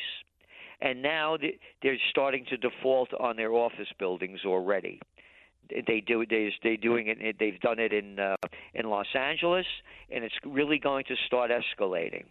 And and and most of the banks are mid-sized banks that have these loans so you're going to start seeing defaults like we've never seen before. And then what no one else is talking about as well is that when I talk about an office occupancy rate and you have a in New York City it's about 47.5%, all the businesses that once upon a time depended on commuters, they're not getting them anymore. So there's no happy hours anymore. Friday, by the way, is the least work day. So this is really serious. We're going to, and now that you've talked about raising interest rates, and then we got to go back to these loans that they're going to be defaulting on. They have kind of a revolving loan with these things. So as interest rates go up, they have to pay more on their debt. And then you talk about the debt go interest rates going up. How about the country's debt? You have to pay more on that. So here's the story. No one knows what they're going to do when they meet in May, the Federal Reserve. And the guess on Wall Street is they're going to keep interest rates at they're not going to raise them. They're going to keep them where they are, and then they're going to lower them. Here is the big trend forecast that we're going to that we've made. When they start lowering interest rates, you're going to see the death of the dollar. The death of the dollar is on its doorstep. The only reason the dollar is strong is because of these high interest rates. And when the dollar goes down, you're going to see gold prices skyrocket. And again, you know the magazine, we have no advertisers in it. Nobody tells us what to do. This is our trend forecast. You're, the death of the dollar, is, and now let's again. Our trend forecasting system is called Globalnomic, making connections between different fields. We we started off talking about the the Ukraine war, and now we talk about Russia and China uniting for strength against the United States. They're of their hegemony, be it military or economic. And then you're talking about the BRICS and now you're talking about getting out of the SWIFT and and and and nations trading in their own currencies. The death of the dollar is on the doorstep. Uh, if you were buying right now as an investor, either short term or long term, you predicted the stock market crash not just in 2008, but all the way back to the late 1980s. Uh, if you were around in 1929, you would have predicted that one as well. Um, if you're buying right now in terms of investment, where are you putting your money? Right now, I'm I'm I'm for me, again, just speaking for myself, it's it's gold uh, uh, and silver, and I gamble. I gamble in Bitcoin, but it's gold and silver. And uh, this is, to me, this is a time to watch because you got to see what's going to happen. If they hold interest rates and they don't raise them in May, I- I believe the markets are going to get strong again for a while. You know, it's going to be very interesting to watch. Gerald Celente, it is always enlightening. Thank you, my friend. Um, I'll uh, hopefully see you on May 27th. If not, we'll certainly talk before, though. Thanks so much, and thank you for all that you do. Thank you. If you want to comment on any portion of our conversation, give me a call 1 800 848 9222. That's 800 848 9222. This is The Other Side of Midnight. I'm Frank Morano. Straight ahead. The other side of midnight. It's the other side of midnight with Frank Morano.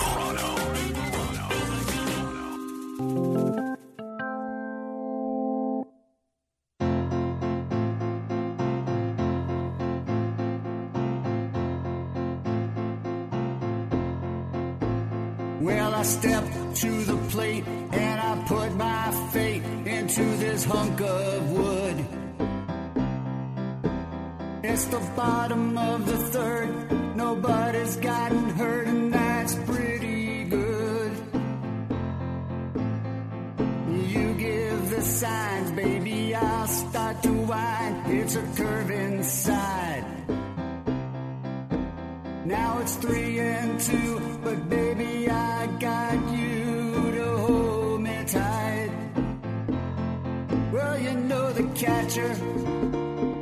He's the most respected man on the team.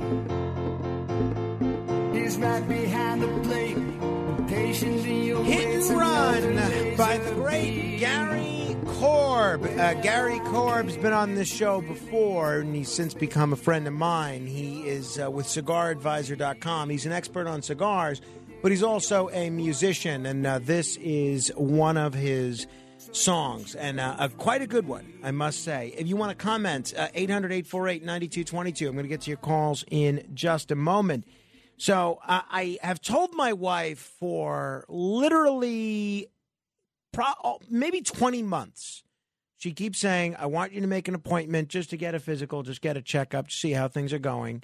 And then, especially once my son was born, she would say, You know, I want you to get a physical. Just get a checkup, see how you're. You're doing, see if there are any red flags, not for you, but for, for us. And I can't argue with that. And I keep saying, okay, I'll get around to it, I'll get around to it. Now, I have been to the doctor, but I've gone to the doctor for specific ailments. Uh, when I had a, a throat issue, I went to a throat specialist, that kind of thing. Now, I was all set. And now, a lot of listeners wrote to me when I was describing an issue with heartburn that I had after waking up in from my in my car. I pulled over on the side of the road and I was having severe heartburn a- a- after I woke up from a nap in my car. And uh, right before that, I was actually not able to give blood because my blood pressure came back as too high. Now, I have checked my blood pressure many times since then, and it looks like that was just a one off called by a salty breakfast. My blood pressure is fine. But, you know, a lot of people have been urging me to say, you know, go to a uh, go to a, do- a, doctor. And it's a smart thing. So I had in my brain scheduled that I was going to go to the doctor April 1st. But I, I don't really have a regular doctor because I haven't really been to the doctor in a long time. But there was a doctor that I did go to from time to time, but it was a walk in center. Great doctor, a husband and wife team. And I, Rachel says, don't go to them. They, they're very tough with appointments, and you're not going to be able to walk, sit in there all day.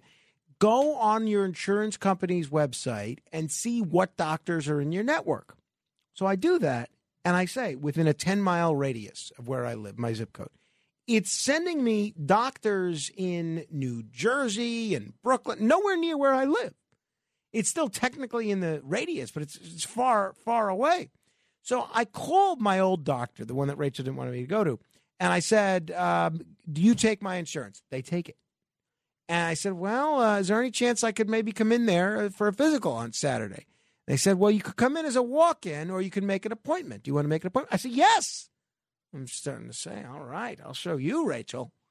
And uh, I said, All right, give me the next appointment you have. And they said, All right. The next one we have is uh, May 13th at 10 a.m.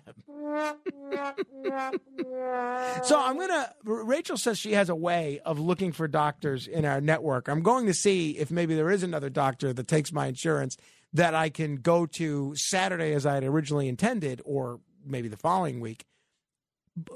Otherwise, my appointment, which I know I had talked to a lot of you about, is being moved from um, April 1st to May 13th. All right, 800 848 9222. Mark in Pittsburgh, I got a minute here. It's all yours. Frank, man, hey, Gerald Celente, he hits it right on the nail, man. The man knows his history. Oh, he hits it. But anyhow, uh, it's dire, dire situation, and uh, what are you going to do, man? But I listen to you every night. Frank, listen, since you're a fan of uh, Star Trek Captain Kirk, there is a recipe for Tranya on the computer Mark, there. I, I don't want to miss that, so I'm going to put you on hold, and uh, we'll chat with you next uh, next hour if you don't mind. Okay, hang on. Uh, everybody else that's holding, I'll get to you as well. Uh, and next hour, the AC report and more. This is the other side of midnight. Your influence counts. Use it. This is The Other Side of Midnight with Frank Morano. They're running a strange program, y'all. Now, here's Frank Morano.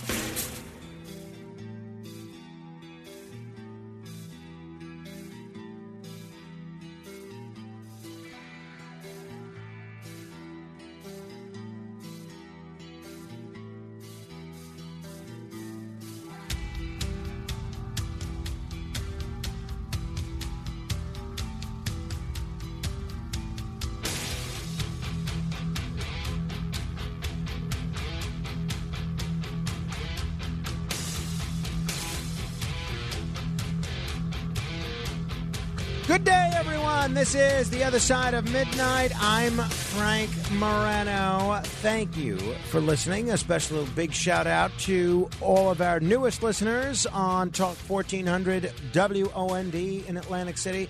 Very pleased uh, to be joining that wonderful lineup of radio talents. In fact, in about 20 minutes, we're going to talk with one of them, Dan Klein, who's the host of Klein Time, a terrific show on Talk 1400 WOND that I listen to all the time. He's going to join us uh, to give us an update on uh, a bunch of things happening in Atlantic City and beyond. I'm going to get back to your phone calls in just a minute. 800 848 9222. That's 800 848 9222. Well, let me ask you a question first. Do you really want to live forever? My answer is I don't know. But I would like the option. Right?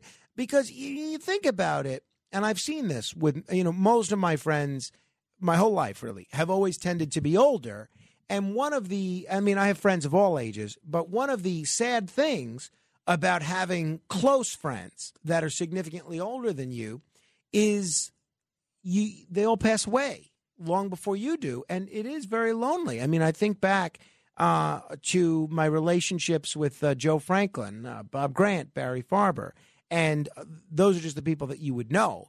Uh, that has nothing that's to say nothing of the people that i had befriended that were much older than me that have also passed away that are not well known.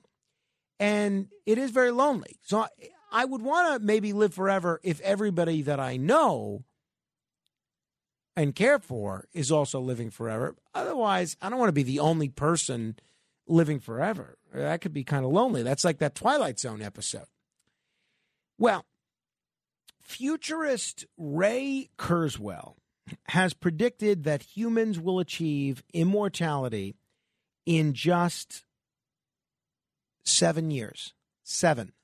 Mickey Mantle's number, seven. George Costanza's son's number, uh, name, seven the 75 year old computer scientist and former Google engineer who received the National Medal of Technology in 1999 and was actually inducted into the National Inventors Hall of Fame in t- 2002 made this shocking prediction and many others in recent decades. This guy is no slouch. And mo- many of his predictions have turned out to be accurate. Now, as this date is approaching, 2030, Kurzweil's comments on immortality have resurfaced in a two part YouTube series by tech vlogger Adagio. Kurzweil has accurately prophesized technological achievements in the past. He's sort of like the Gerald Celente of the technology world. He predicted the widespread use of laptops. I'm looking at a laptop right now. I'm reading my notes on this story from a laptop right now. He predicted that an IBM computer would win over the world champion of chess, Gary Kasparov, inspiring a cult following among other futurists. They said, okay, this guy's right about this, he's right about this, he's right about that. Let's start listening to this guy. So these new videos by Adagio, which have collectively racked up about 87,000 views, they re- revisit these claims that Kurzweil made in his book in 2005. The book is called The Singularity is Near. Let me make sure uh, Ray Kurzweil is still alive before I. Uh, uh, yeah, still alive. So I'm going to invite him on the show. I'm going to get in touch with this guy and uh, invite him on the show. Make a note because I don't. If I don't write it down in the moment, boom, it's done. Okay. So he wrote this book in 2005 called "The Singularity Is Near," in which he predicted that technology, technology, will allow humans to achieve everlasting life by 2030. He told Futurism, which is a, a magazine or a publication that basically deals with futurists, 2029 is the consistent date that I've predicted for when an AI will pass a valid Turing test. That refers to experiments that challenge computers to think like us and therefore achieve human levels of intelligence. I have set the date 2045 for the singularity, which is when we will multiply our effective intelligence a billionfold by merging with the artificial intelligence we have created. Imagine that. Imagine that. Imagine if we're actually merged with this artificial intelligence, almost like the Borg. Kurzweil has previously suggested that in less than a decade, humans will have created technology to fend off aging and illness with microscopic robots sent to repair our bodies on a cellular level. And indeed, medical engineers right now are currently fast at work on these little disease fighting robots. He also claims that such nanotechnology will allow people to eat whatever they want while staying thin and energized. 20 years ago, he wrote a blog in which he said the following Nanobots in the digestive tract and bloodstream will intelligently extract the precise nutrients we need, call for needed additional nutrients and supplements through our personal wireless local area network, and send the rest of the food we eat on its way to be passed through for elimination. So, 20 years ago, those predictions seemed about as far fetched as you can imagine. Well, since then, many of his previous claims have come true. In fact, in 2010, he claimed in a report that he himself authored to have hit an 86% accuracy rate. Now, are you your own best judge? With 147 predictions that he made in the 1990s. Among a long list, he accurately predicted that consumers will be able to design their own clothes with precise measurements and style requirements from their home computers by 1999. He was right about that. He predicted that the world's best chess player would lose to a computer by the year 2000. He predicted that people would primarily use portable computers in a wide range of sizes and shapes by 2009, and the majority of the world would have high bandwidth wireless internet access at all times by 2010. Silicon Valley billionaires Peter Thiel and Jeff Bezos have meanwhile put a lot of stock in his predictions and dedicated their careers to developing technology that will enable humans to live well into their hundreds. I'm curious, for starters, what you think about this. Uh, I'll be honest, I never thought about this in terms of technology helping humans actually live. What I thought was more likely, and you'll remember I touched upon this in one of my interviews with William Shatner, What I thought was more likely is that we would find a way to download someone's human consciousness onto an AI, like that uh, that movie with Joaquin Phoenix, Her. Eh, That's that takes place in the near future, and you're able to take long dead philosophers and eh, conversate with them as themselves, as their voice, and saying what they would say. I don't. I think that's around the corner, but to actually think and look, I put a lot of stock in Kurzweil as well. Kurzweil as well, yes. Um, to actually think that we could be in a position where these nanobots actually can heal whatever disease we have and repair ourselves, I find it pretty amazing. What do you think? 800 848 9222. That's 800 848 9222. You're obviously welcome to uh, comment on anything else you like. Any subject is fair game. Uh, let's say hello to Mark in Pittsburgh. Hey, Mark, you know, in Pittsburgh this weekend, uh, Jesse Ventura is going to be out there if he's not there already. They have Steel City Con in Pittsburgh this weekend. Oh, you know what, Frank? I didn't hear anything about it. Uh, I know right where they have it, too. It's not too far from where I live. Jesse Ventura is going to be there, huh? He- I will is, look it up on the computer. Yeah, Yes, yes. let, let us know if you end up going. Let us know how it is. Well, Frank, I, I, um, no, Gerald Celente always hits it on the number there, and uh, I right now I'm working on scale models right now. World War One German aircraft. Listening to you on the radio, but I wanted to tell you about the recipe for Tranya. it's on the computer. Well, give me uh, wh- where can I find that? Because I'll post that online. If people don't know what Mark is talking about, Tranya was a drink uh, that uh, one of the aliens that they encountered on Star Trek. By the way, do you know who played that alien? Oh, you know, uh, Frank, Ron Howard's brother. Clint. Excellent, excellent. Well done, Mark. That's right. It was Ron Howard's little brother Ron Clint Howard. that played Yeah. that uh, alien, and it look he was a little kid at the time, and he invites the, the crew members of the Enterprise in, and they uh, they they drink that Tranya. I never understood why they left that one guy behind. Though, to stay there, we never heard anything from that other guy again. No, no, no, we didn't there, man. I, I watched every Star Trek episode. And in fact, I got a scale model from a company of the Enterprise. It's one three fiftieth scale, the original Enterprise, and I'm thinking about putting it together. I paint them up, leather them, and you could electrify the interior on it, and it lights up. And I'll tell you, Frank, but on my mind a little bit there. But but anyhow, the recipe for Tranya, it's simple.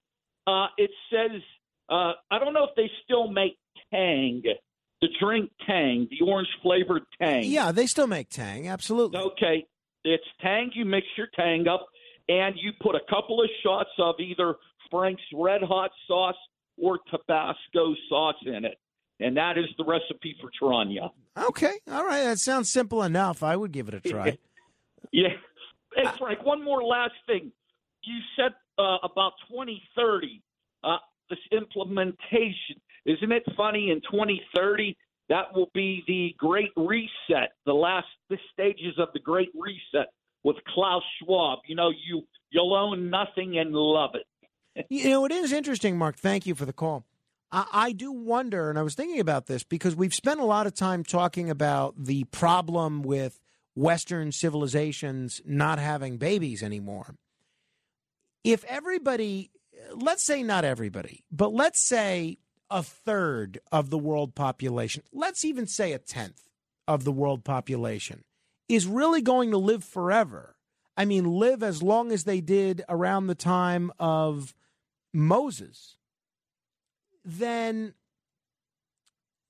I really do wonder what that means for the world. Although I guess Moses only lived to 120. But other people in biblical time, not only 120, that's old, but other people in biblical times, they lived a very long time. You know, um, if you look at some of the ages of biblical figures, I mean, they're astronomical. Methuselah lived to 969. Okay? Uh, Adam of Adam and Eve fame lived to 930. I mean, these people lived a long time. Could we be going back there? And if we do get back there, what does that mean for what does that mean for the planet? 800 848 9222 if you want to comment. You know, I, I in hearing all these predictions from Ray Kurzweil, and it does remind me a little bit of that prophet who was not nearly as accurate back in the 50s and 60s, Criswell. Now, these days, I think people remember Criswell for two things. One, they remember that he was the person that first greets you in the movie Plan 9 from Outer Space. And they also remember, uh, if you've seen the movie Ed Wood, which I just love, it's one of my favorite films uh, of all time. It's just great. Uh, it's been too long since I've seen it, and it's, it's just a great film. Th- He's a character in that film, uh, and it's a very funny take on that character. But back in the 50s and 60s, Criswell, no relation to Ray Kurzweil that we that we know about, used to make predictions like this. Greetings, my friend.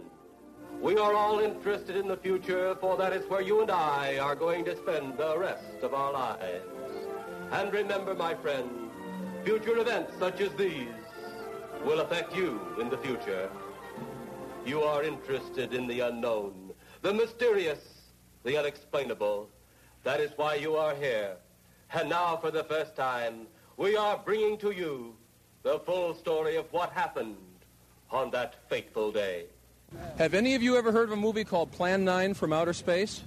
No. No. Not at all. Never. Never. and people asking about uh, about uh, Plan Nine. Uh, Criswell was a fascinating character. He claimed that he never talked until the age of four, and then during a thunderstorm, he first spoke and he made his first prediction: "The rain will stop," and it did. And then from that point on, he was talkative and he placed himself center stage. And there was a time he, he got his start, I think, working as a radio announcer.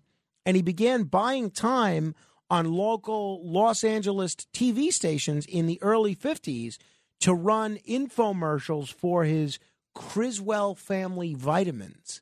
Isn't it interesting how the more things change, the more they stay the same? You still see infomercials for so and so with a vitamin, uh, or this vitamin or, or that vi- vitamin. I'm wondering if, um, and then he, obviously he catapulted to fame with the Jack Paar show and the appearances that he did in the Ed Wood movies. He published books of predictions. I wonder if I should launch a vitamin. But then again, I don't really know anything about vitamins.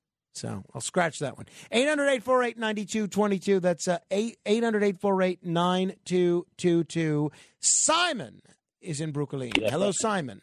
Frankie, but uh, pre-biblical times, I was calling, it, let's say, times of Adam and Eve. He lived oh, like 900 years because you know those days we know we have nails on our fingers, so the body was covered with nails. This is just a, a little bit of a, a resemblance of the how people lived then. Wait, wait. But, uh, so you, you maintain that our whole body was covered with basically fingernails? Fingernails. That's why the only thing we have left is our fingers. It's a, it's a memory. Adam was covered with of, with nail. At the times of Noah, people it was a whole different uh, breed. People Is, lived is five that, years, that nine in the years. is that in the Bible anywhere? it says in the Bible, sure, that Where- people the whole body was covered by nail. Where is that? So you could. It's in the in the Torah. It says that um, they speak about it that Really? The- you you taught yes. me something. I didn't know that. But does Yeah. that really help you live that much longer to be covered by nail? it cover it, it protect everyone from diseases and all kinds of things what were going on then. People live nine hundred years, five hundred years. There was Jacob's one of Jacob's um, daughters. Her name is Serach Basasha. She lived close to she lived like close to a thousand years. I mean, yeah. it says in the No, I knew that, but I this is the first that I'm hearing that uh, the humans used to be covered in nails. That's news to And me. nail. That's why it's the only rep, the the fingers. Those those that's the nail. Which we those are the memories which which was left. And people only had palms then before Noah's times, and people used to sneeze. They used to die. So Abraham be- begged God if you you know that's where you say gesundheit when t- someone sneezes. those days people just drop dead. So he asked God, you know, let them live, you know. So that's why, you know, th those days uh, it was a whole different uh, game.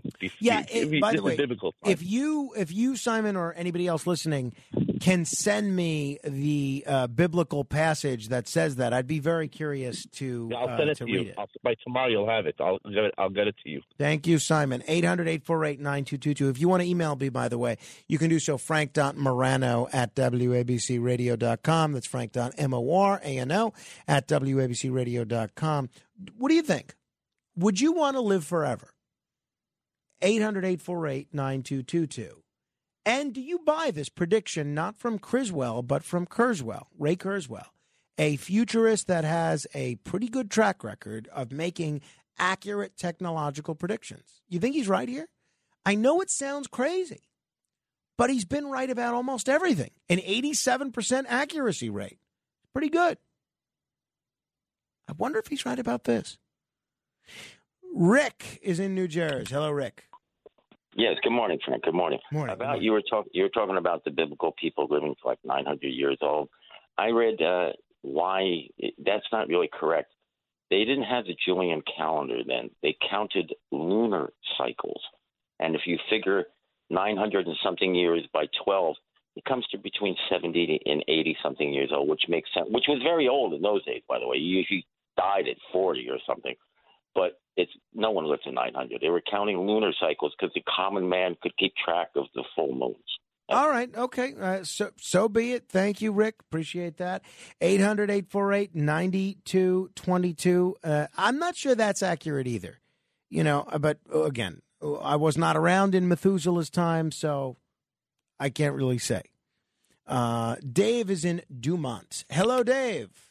Hey, Frank, what's going on? How you doing tonight? I'm hanging in there. Thank you. I'm excited about the prospect of eternal life. Okay, then let's go for it. Hopefully, it'll come true. Would you want to live forever, Dave? Uh, no. I'm looking forward to eternal life and the life after. There you go. One. Good for you. Good for you. Yes. Can I make a few comments on Be your my guest? guest. Uh, comments guest- as you see fit, Dave. Yes, your guest mentioned silver and gold. Uh, there's a coin and stamps guy that I work with. Uh, I know him for a long time. He's over in the next town over, Bergenfield. He's been there 47 years, and he told me back about 30 years ago that silver is poor man's gold, and it's very volatile. Uh, and uh, the only two times silver was pricey was back in 1980 when it was fifty dollars an ounce, and then it dropped down to like four dollars an ounce uh, back in the 90s, early 2000s, and then 2011 it shot up again to $48 an ounce, and quickly within a day or two dropped back down again. All right. Well, I mean, I can't argue with an authority like the guy that you used to work with, but you're just putting that out there, and okay, we'll, we'll, we'll there you see it. Well, if maybe if you can't afford gold, you don't mind poor man's gold. You'll deal with silver. If anybody wants to send me gold or silver, I'll be very happy to get it. Someone, a very nice listener, sent some uh, silver certificates for my son Carmine. Really appreciated that.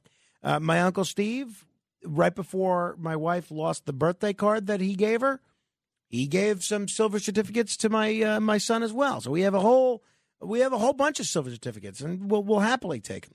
George is in Manhattan. Hello, there, Hi, George. Frank, about the seven years, forget about it. It's absolutely nonsense. All right. Well, let, as let- you want to make Ma- a bet, listen, George? the- uh, I'll make a, a million dollar bet. Uh, all right. All right. Well, I don't Whatever have a million dollars. I don't have to. All right, well, wait. email me. We'll do a thousand. One more thing. One more thing. Yes, one more thing. Regarding the age, uh, they used to live uh, uh, a thousand up to a thousand years. Nonsense. In those times, they would count 35 days to 36 days, you know, for each and every year. So that would be like they lived 60 years, 50 years, 40 years, etc. If that was the case, you know what I mean? How come in the 40s and 50s people average used to live uh, to be 50, 60 years old? Humphrey Bogart, 59, he died, for example. You know what I mean? Uh, etc. And uh, now we live a little longer, uh, maybe 10 years average, longer than in the 30s, 40s, etc. You know, but as far as the seven years, If that were 70 years, you know what I mean? You could have considered it possibly elongating, you know, prolonging life, but uh, not uh, living uh, permanently on this earth. It's just impossible. All Even right. if uh, one was not shot to death. Yeah, and so just know? just for the record, and thank you, uh, George. Just for the record, the life expectancy in the 40s was about 60, 60 uh, or depending on what year we're talking about, it was about 63 years old.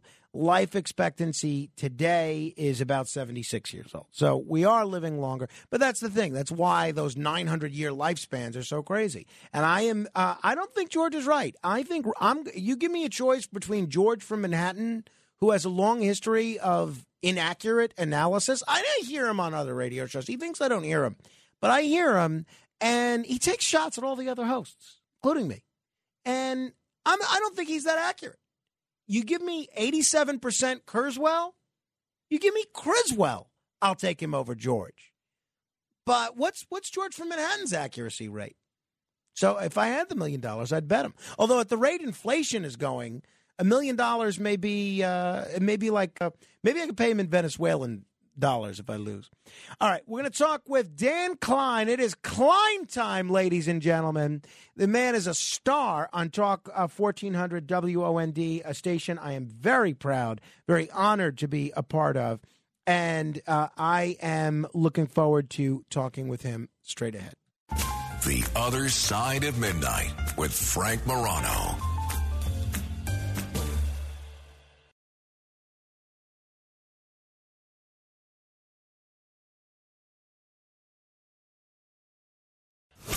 It's The Other Side of Midnight with Frank Morano.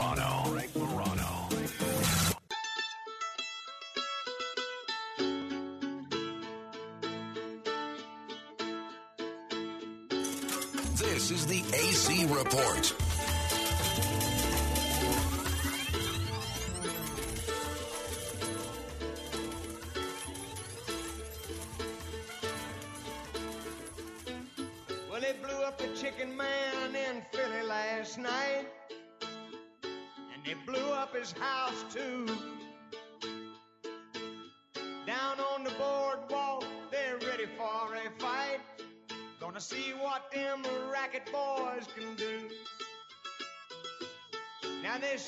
Busting in from out of state.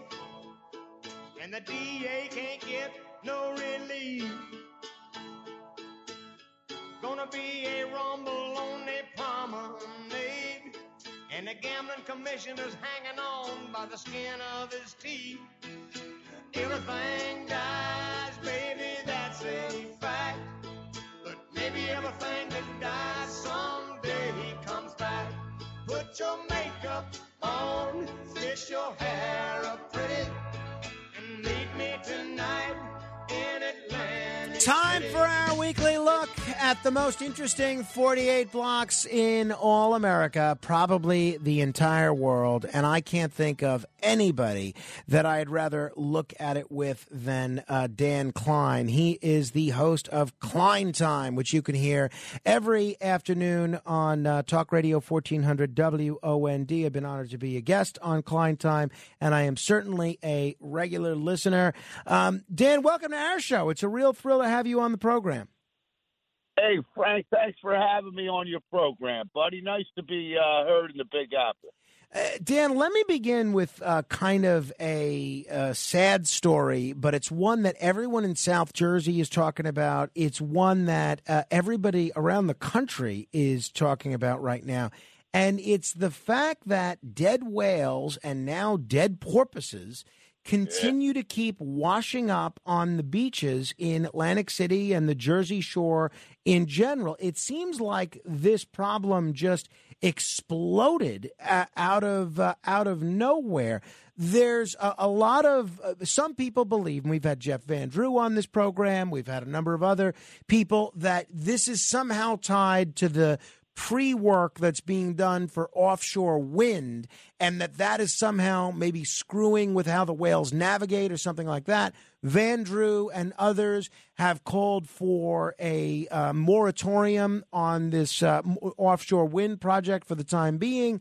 And the people that support offshore wind, they're saying, no, there's no evidence at all to show Uh. that offshore wind has anything to do with the porpoises, the, the dolphins, the whales, or anything else. Where do you come down on this, Larry? I mean, Well, uh, uh, well- Dan. Sorry, I got Larry well, on hold. No, listen. Here's the thing: with the uh, with the offshore people, they say it's not related to anything that they're doing, ocean floor mapping, this, that, and the other thing. But before they say that, they say, "Look, we don't know what the cause is, but it's not us." And so you can't really say it's not us if your opening statement is, "We don't know what the cause is." You know what I mean? So I think the jury's still out on that. You've got local legislators, and of course, as you mentioned, Congressman Jeff Van Drew. All they want to do is hit a pause button and find out what the real cause is. And I have to say, Frank, I grew up, you know, I was born in Atlantic City. I grew up in the town right next door. With, you know, Atlantic City's on an island called Absecon Island, not unlike Manhattan. And basically, you got Atlantic City, Ventnor, Margate, and Longport. I was born in Atlantic City, grew up in Ventnor, a couple blocks from the beach, man. Let me tell you something. 60s, 70s, 80s, 90s. Nobody, nobody, uh, uh, you know, a whale washing up on the beach, a dolphin washing up on the beach, unheard of. Uh, everybody would have been down there. Would have been the biggest news, the biggest item that happened the entire year. So this is definitely an anomaly. There's certainly something. Obviously, there's something. You know, Captain Obvious here. There's something going on, and all the legislators are saying, "Hey, hit a pause button and let's find out what it is." Yeah, I mean that's pretty much where I come down. Sure, there's no evidence, but uh, but as you said, the fact that that this is happening and no one has any explanation as to what what is causing this. Let's hit the pause button, and then if we still if it still happens, then okay, we cross that off the list. We know it's not that. It, it really Right. doesn't make a lot of sense to me. no, no, they got the pedal to the metal with wind turbine energy. And I don't know if you saw, Frank, but I just mentioned this on my show yesterday.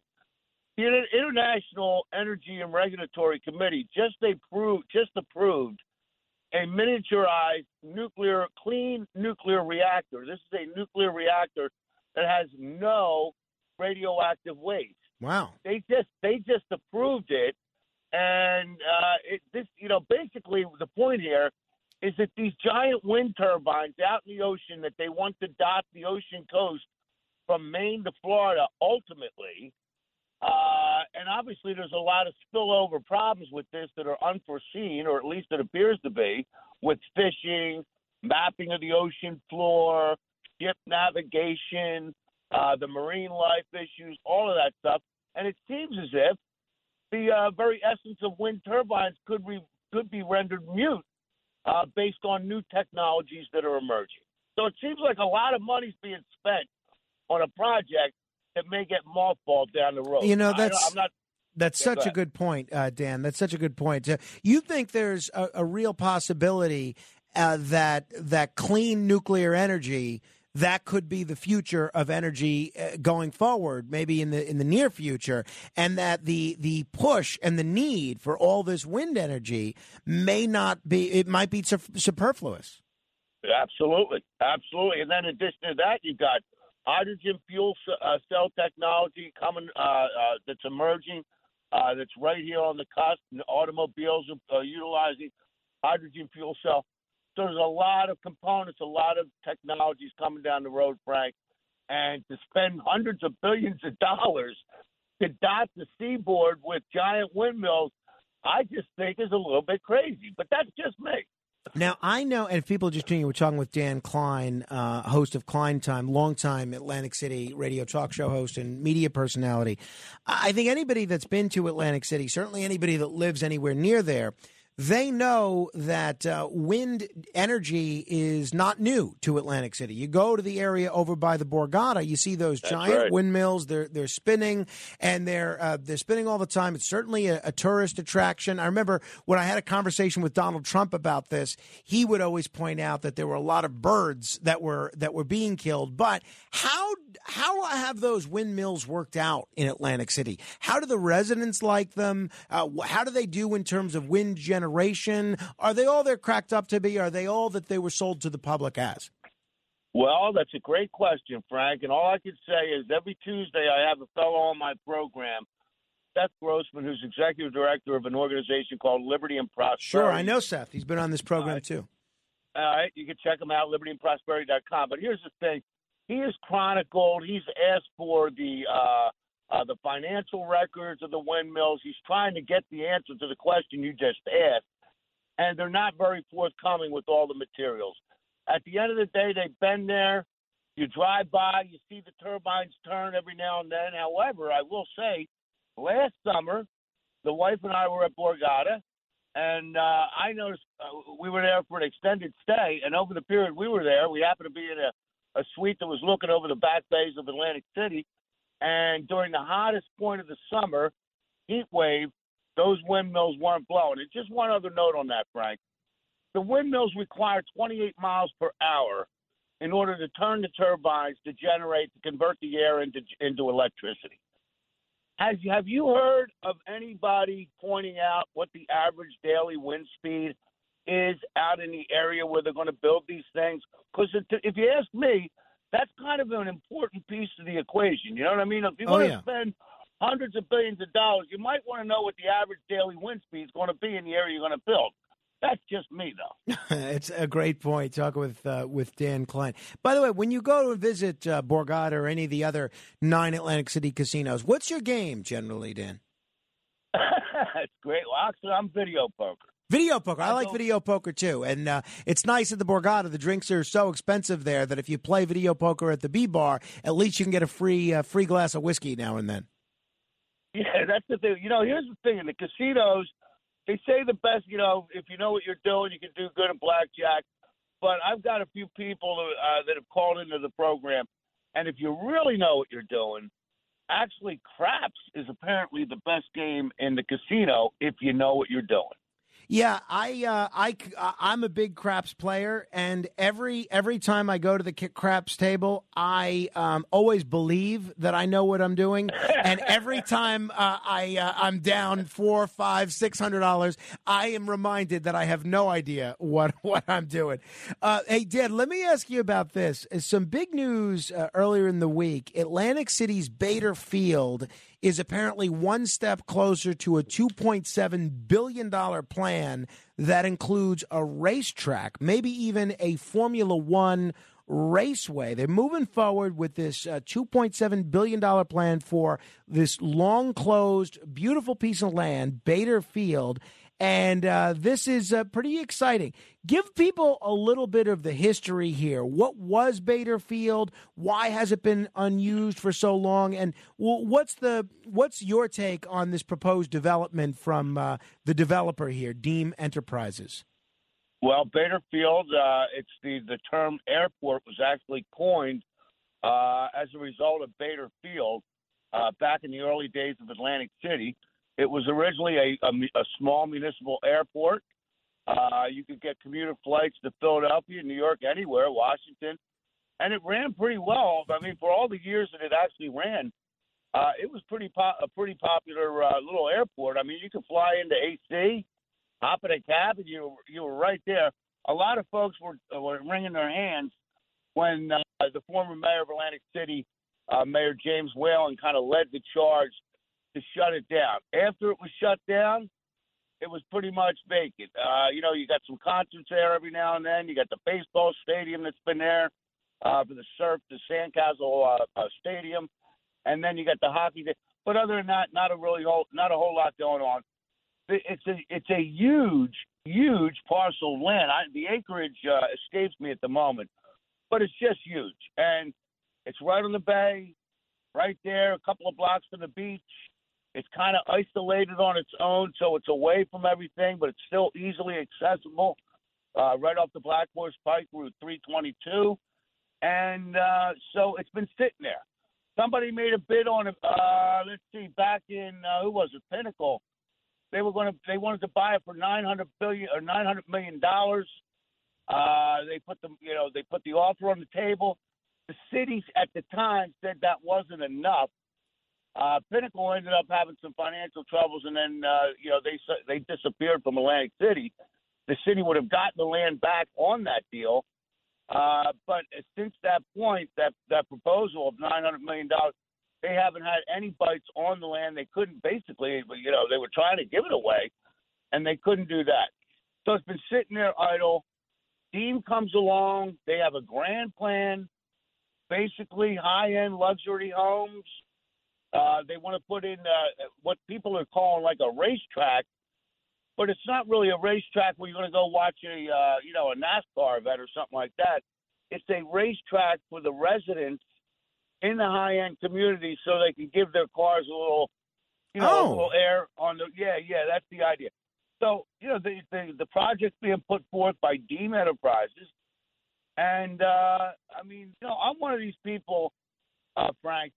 I don't get in the way of money, man. If somebody's got money and they want to put it to work in Atlantic City, go for it, man. You know, pedal to the metal and make it happen. So it looks like it's going to happen at this point. Uh, there's a couple other competing proposals. One from Bart Blatstein, who owns the Showboat. By the way, kudos to him. Uh, he's done phenomenal work with that old that Showboat, the hotel. They got the water park coming up there, and he came into the party a little bit late with a late proposal. Wanted to kind of make it in high end rentals. You know, part of it high end, part of it affordable. Uh, make some, uh, uh, you know, kind of like canals in there uh, you know, with a maritime uh, theme to it. And, uh, you know, it didn't really, it kind of came in late and didn't, I, I don't know how much consideration the state has given that particular proposal. Or a third one that was put forth by former state senator Bill Gormley and an associate. They want to make the entire Bader Field a, a public park uh, where there would be no ratables for the city of Atlantic City. So as far as I'm concerned, Deem got the memorandum of understanding. It looks like it's moving forward with them. I say looks like. You never know in Atlantic City. Uh, but uh, you know, I mean, at the end of the day, Frank, go for it. You know what I mean? Make something happen. Yeah, I, I uh, that's my attitude uh, completely.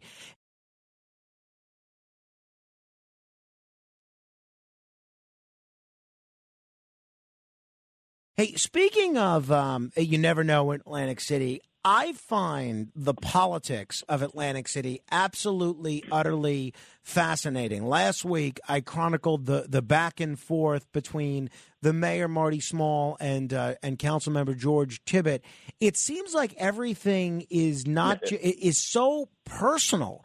Uh, everyone on the national scene always points a finger at Donald Trump and the things that he says about people. Well, to me, Atlantic City politics, it almost looks like a city full of Donald Trumps. Everybody takes everything personal. They're, they're very quick to insult one another. What is the story with respect to uh, to don't know, politics in. Atlantic City? Frank, I don't know. There's something in the freaking water. I don't know what it is, man. You got. I mean, it goes back. It goes. You know, it's not just. This isn't a recent phenomenon here uh, with Mayor Small and and some of the other council people. You know, it goes back. Mayor Langford. He got in a big tiff with a fellow by the name of Craig Callaway. Uh, Callaway was on Atlantic City Council as council president. Mayor Langford was mayor, and for the 12 years, and they two just hate, and they were best of friends when they started. Then uh, Callaway didn't get a job. He thought he was supposed to be promised a job. He didn't get. So this is uh, this is going back a few years. So they fought for 12 years. Nothing got done. Then you had Mayor. I mean, it's just been one after another. Always seems to be somebody who has a beef with the mayor. And the thing is, Frank, as you point out, it's only 48 blocks, man. The town ain't that big. Right. You know what I mean? Everybody should be getting along, and instead you got people at each other's throats. I I don't. I wish I had a better answer for you. I don't know. When I talk, you know, we're talking on to stations all over the country right now, and um, there's always pe- there's people listening in Baltimore, people listening in Nevada, uh, Tennessee, uh, and all, all over the country, and Alaska. Good morning. A- and um, folks always, when they hear me talk about Atlantic City, a lot of times they'll write to me, they'll even call in and ask the same question. Is Atlantic City safe uh, for people that have never been to Atlantic City and they're wondering if the if the kind of the bad rap that Atlantic City gets in terms of safety is accurate? Set us straight here, Dan. Do you find Atlantic City outside of the casinos to be a, a safe place to be? Yes, yes, I do. Uh, the thing is, Frank, it's like anywhere, man. Uh, you know, and and by the way, it's not to say there aren't issues in Atlantic City. They're working on that. This, uh, I thought what I call them street issues, right? So uh, you know, I appeal of some of the buildings that have been, you know, AC's been around for a while since 1854, and some of the buildings look like they've been there that long as well. So you know, they they, they, need some spruce up, need some cleanup, needs what I call a power wash. And yeah, there's some issues on the street level, but they're being addressed by a, a consortium of uh, uh, the district attorney from the county, uh, city officials, and they've been working on that and really addressing it. And it looks like it's showing. But look, Frank, it's like any spot, man. If you go to a city, you go to Manhattan, you go to Atlantic City, you go to wherever. If you're walking on, if you're going into areas that you don't know about, well, you got to walk like you know you. You know, there's certain things you do in a city, and you got to carry yourself a certain way. Otherwise, you know, you know, people are people, and you know, I hate to say it, but you know, sometimes if uh, you know, if you're not, uh, you know, uh, uh, uh, keeping your head up and, Sure. and and walking like you belong there, uh, you might, you know, some folks might try and take advantage of you. But listen, generally speaking, of course, the town is safe. There are some issues, obviously, that they're trying to address, and it looks like they're making progress. So, look, I think Atlantic City. I've said this all along, man, and you know, as somebody who's a homer, uh, you would expect me to say it, but I try and be as objective as possible. Atlantic City is a gold mine waiting to happen, and it's been waiting to happen since 1978. What I mean by that, the casinos have done very well. Businesses outside the casinos, restaurants, certain restaurants, and so forth, they've done very well. But the city itself, Mm. it, it hasn't risen along with with the other entities. You know what I mean, Frank? So it looks like people are aware of that. Investments now have come into Atlantic City. You got Bure, uh, you got the uh, the Tennessee, the Orange Loop. Uh, you got a bunch of spots throughout the town where people are starting to spend money because at the end of the day, Frank, you go from Maine, you go to Florida. Atlantic City is one of the few places where you can still buy oceanfront property and you don't have to take out a mortgage for millions That's true. of dollars. You it's know what true. I mean? Yeah. So, Um, uh, Dan, g- uh, great points all. And um, you got to come back. But before I let you go, I got to pin you down. This is the question I ask everybody. Gun to your head. You absolutely have to pick. What is your, it doesn't matter the cuisine, your absolute favorite restaurant in Atlantic City? Oh man, and I got to tell you, they're getting ready to close too. They're going to close on April 30th, and there's so many, Frank. You know, I hate to pick one. Uh, you, you got Angeloni's Cafe 2825, Girasoli, but my favorite, Doc's Oyster House. I don't want to leave them out. But my favorite, Angeloni's too, Georgia and Arctic Avenue in Atlantic City. And sadly, Alan Angeloni's. And by the way, I have an interview up on Facebook that I did back in 2010 with Alan about the whole impetus for Angeloni's too. But just a high end, uh, but when I say high end, not stuffy high end, high end in terms of service, in terms of food, in terms of atmosphere, but very friendly and casual in terms of interaction with uh, with the staff. But just an outstanding, outstanding Uh, you know- Italian restaurant. And they closed. They're going to close for good on April 3rd. You know, or, uh, I, yeah, I'm, April I'm glad 30th. that I'm going to be down there um, the weekend of April 28th. I'm going to try and get down there. Um, why are they closing? That's a great restaurant. I, I don't know. A lot of people are wondering the same thing. Alan's been there for you know. It, it, it, every, apparently everything's going well. The business is doing good. He's been there and he's been doing it seven days a week. He may just be at a point where he's retiring. I don't know, Frank, but it's a darn good question. You know what? I think I'm going to have him on my show. Great. Hey, we'll be uh, listening. We'll, we'll be listening. Catch uh, Dan Klein uh, every afternoon on uh, Talk 1400. And Dan, what's the best way for people to find you on Facebook? On Facebook, they can go facebook.com slash pro American. And uh, and then uh, on Twitter, my handle is SJ Insider. SJ Insider, all one word. Sounds good. Hey, uh, appreciate the conversation, Dan. Let's do it again. Frank, thanks for having me, man. If you want to comment on any portion of our conversation, give me a call 800 848 9222. That's 800 848 9222. Straight ahead. The other side of midnight.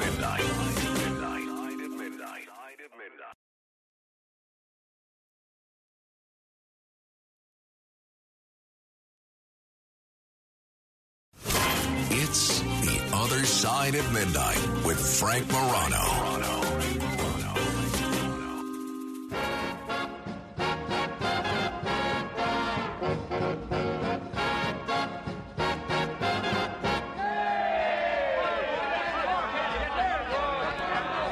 Hello, Joe. What do you know? We need a hit, so here I go. Ball one.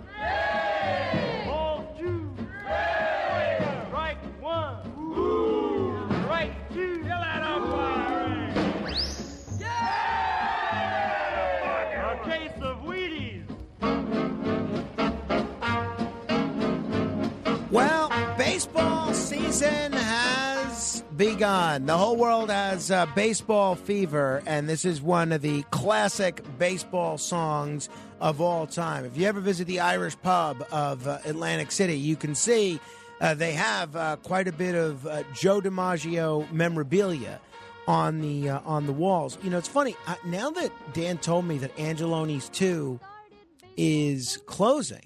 I'm really going to try and get there when I'm down there the last weekend in April. But I just worked so hard to get a reservation to go for the first time to Cafe 2825. I had to play the sympathy card with this restaurant because if you try and get a reservation there, they're not taking them. They'll only take reservations from people at Cafe 2825 who are already in their existing system, which I'm not because I've never been there. But I really have been eager to go for a long time now. And I played the sympathy card. I played the don't you know who I am card, which I hate to do. And I finally got a reservation. But now I'm thinking, okay, maybe I should try and go to this restaurant. I'll see. Maybe we can do one place on Friday and another place on Saturday. That's a lot of Italian for my wife. Uh, my wife always complains I make her eat Italian too often. So we'll see. Uh, we'll, we'll have a conversation about it. We'll see. Hey, uh, we'll take your calls in a moment 800 848 9222. Until then, help control the pet population. Get your dog or cat spayed or neutered.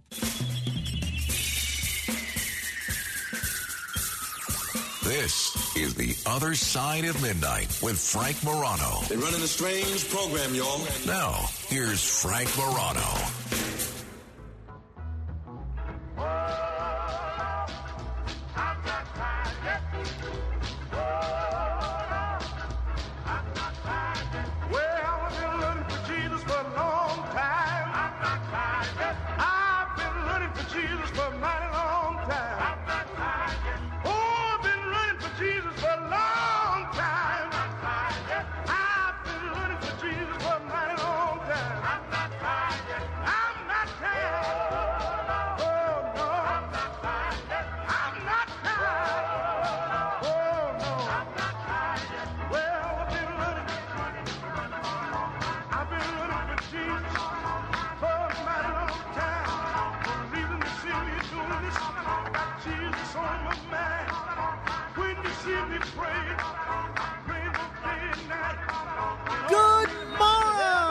Everybody. This is the other side of midnight.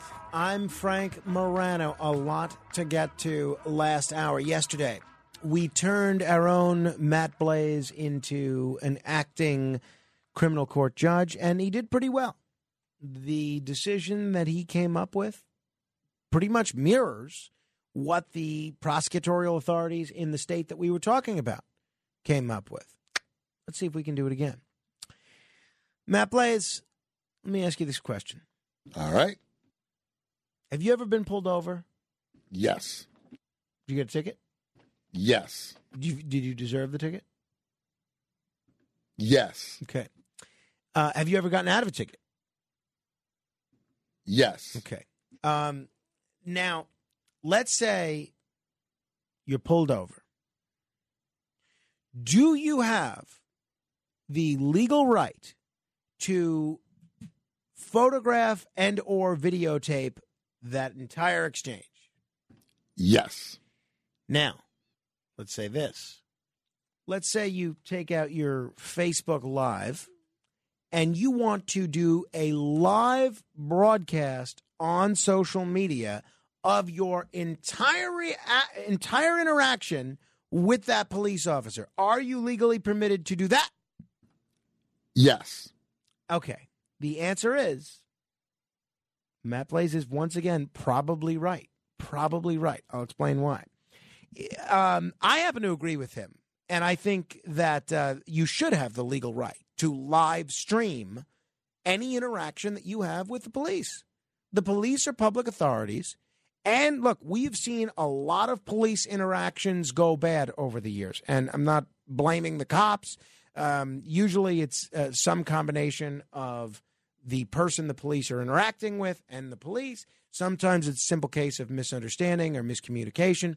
And um, we see this all the time. And every time that a an interaction goes wrong, it's it's just terrible. Obviously, if someone gets to the point of actually being killed, that's really terrible. But I do remember one time, this is maybe about four years ago, maybe five years ago, there was a situation where a black couple was pulled over, and I think the man was driving, and I believe he had a, a gun on him, legal, legal gun, and he ended up shot by the police officer who thought that this guy was going for his gun or something. And the police officer shot him. And the girlfriend is sitting there in the car next to her bloody boyfriend. And you might remember this at the time, it's well documented. Sitting there next to her bloody boyfriend, who I believe died. And she's live streaming this. And I don't know that that, uh, right after he was shot, not, not the shooting, but right after. I don't know that that case would have gotten the attention that it did but for the fact that it was live streamed in real time. The George Floyd situation, obviously, the video of that is well documented, but um, obviously that was not live streamed. Well, this has been an issue that has come before the courts on a number of occasions, and generally, the courts have upheld the right to photograph or take video of police officers. But police officers in Winterville, North Carolina. And we have a lot of listeners in North Carolina. Eh, I don't know if we have any in Winterville specifically. If you're in Winterville, give us a holler just to let us know you're there. 800 848 9222. Hello, Winterville. Police officers in Winterville, North Carolina insisted that live streaming that video while you're interacting with the police on social media, while live streaming that video is different. They said you can't do it. During a 2018 traffic stop, you saw a situation where um, car passenger car passenger Dijon Sharp.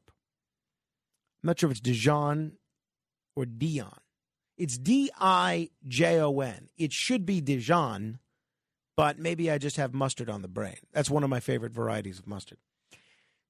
Mr. Sharp started sharing on Facebook Live an officer tried to take away his phone. He called it an officer safety issue. Another officer told Mr. Sharp, in the future, if you're on Facebook Live, your phone is going to be taken from you. And if you don't want to give up your phone, you'll go to jail. That's what they said. So Matt Blaze, if he did that same thing, Matt Blaze would be going to jail in Winterville, North Carolina. Well, Sharp sued. By the way, let me play for you. This is a little bit of that interaction that Mr. Sharp live streamed with the police right on Facebook Live, right as it was happening. No, it came up so much, man.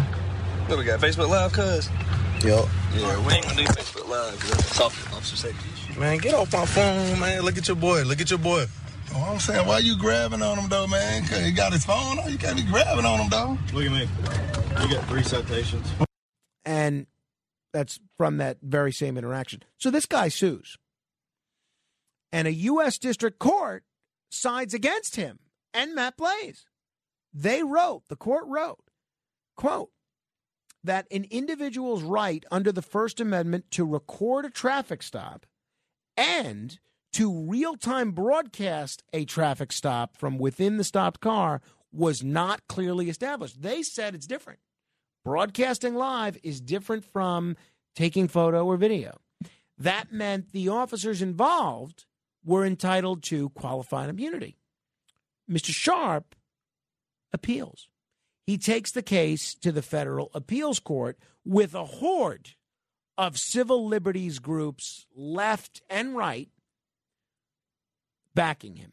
The American Civil Liberties Union on the left, uh, the Cato Institute, the uh, Na- Institute for Justice, the National Police Accountability Project. This time, the federal appeals court sided with Sharp in part. Winterville failed to, that's the city we're talking about here.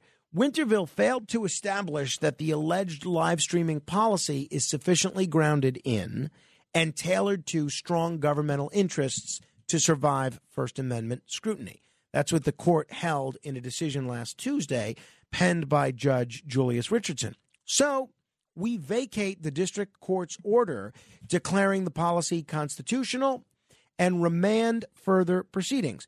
Creating and disseminating information is protected under the First Amendment. That's what the judge said, and he's right. And other courts have routinely recognized these principles extend the First Amendment to cover recording, particularly when the information involves matters of public interest like police encounters. And according to what the court wrote, recording police encounters creates information that contributes to discussion about government affairs. So too does live streaming disseminate that information, often creating its own record. We thus hold that live streaming a police traffic stop is speech protected by the First Amendment. Now, the reason I say Matt Blaze and Mr. Sharp are probably right is because Winterville can appeal to appeal this to the Supreme Court. And if the Supreme Court decides to take the case, they could find differently. But as of now, according to the highest court that has heard a live streaming case, you do indeed have the right to live stream your interaction with police. I'm curious if anybody has done that listening to us right now, and if that has in any way changed the interaction that you've had with the police. I'll be honest with you, I wouldn't want to do it because I would try to, I mean, depending on what the infraction was, but if I'm speeding or something along those lines, and uh, I'm going to try and get the police officer to leave me off with a warning, I feel like he'd be less likely to do that if I'm live streaming our entire interaction. But if it was something else, if I felt that I was being pulled over or treated unjustly, then maybe I would do a Facebook Live. I have Facebook Lived my interactions with people that sell illegal DVDs at the supermarket. Now, thankfully, you see fewer and fewer of them. I guess that's because people don't really have DVD players like I do. But I have a big problem with those guys that sell the bootleg DVDs, 100%. So, uh, and I think if you go to my Facebook page, facebook.com slash Morano fan, and you click on videos, you could see back in the, the back in the day that some of those videos of my interactions with those bootleggers are still up there. I think those are that's some some of the worst p- crimes people can commit. Nonetheless, the Winterville police officers are still entitled to qualified immunity, the court held. Under the doctrine of qualified immunity, police officers are only open to individual liability if they violate a clearly established right that's protected by the Constitution. But the legality of live streaming traffic stops, as of now, according to the judges in the appeals court, has been Um, the, the, with but the legality of live streaming traffic stops was not clearly established. The judges said so. They said that it was okay in this one instance, but if the police department is able to provide a a sound rationale that trumps the First Amendment, then maybe they would be able to prohibit it. But as of now, looks like you can live stream your interactions. We'll see if the Supreme Court decides to take this case or if Winterville even appeals. I suspect they will, though. Curious how you view the legality of this and if you've ever live streamed an interaction that you've had with police, or I know we have a lot of cops listening, both um, current and retired. I wonder if any of them have ever encountered someone who live streamed their interaction. Do you think this is any different than the TV show Live PD? I do, um, because I, again, I didn't see Live PD, but my understanding was that the police departments were almost um, participants in the show. Right. Well, they were. They had on the show, they had, say, four or five different police departments all over the country. And when something was happening, they go, let's go to San Antonio where the police are coming up on a suspect at the convenience store or whatever it was. And then they would just shoot it like it was live. And whatever happened, happened. Well, uh, uh so I don't know. I, I, I don't, I, but uh, clearly the police departments didn't have a problem with it because they were participating. But I do, right. If it's somebody else that's live streaming, they don't necessarily control the narrative. You see what I mean? Right. No, I, that's why I was saying. Do you feel it's the same thing? I think it's pretty much the same. yeah, same. maybe thing. you're right. Maybe you're right. I mean, it's, right. whether the whether a, a broadcasting company that's behind the police are doing it, or somebody who's being pulled over, or or police were called on them for whatever reason. You don't know that they committed a crime. What would be the difference? It's still live stream, live broadcasting.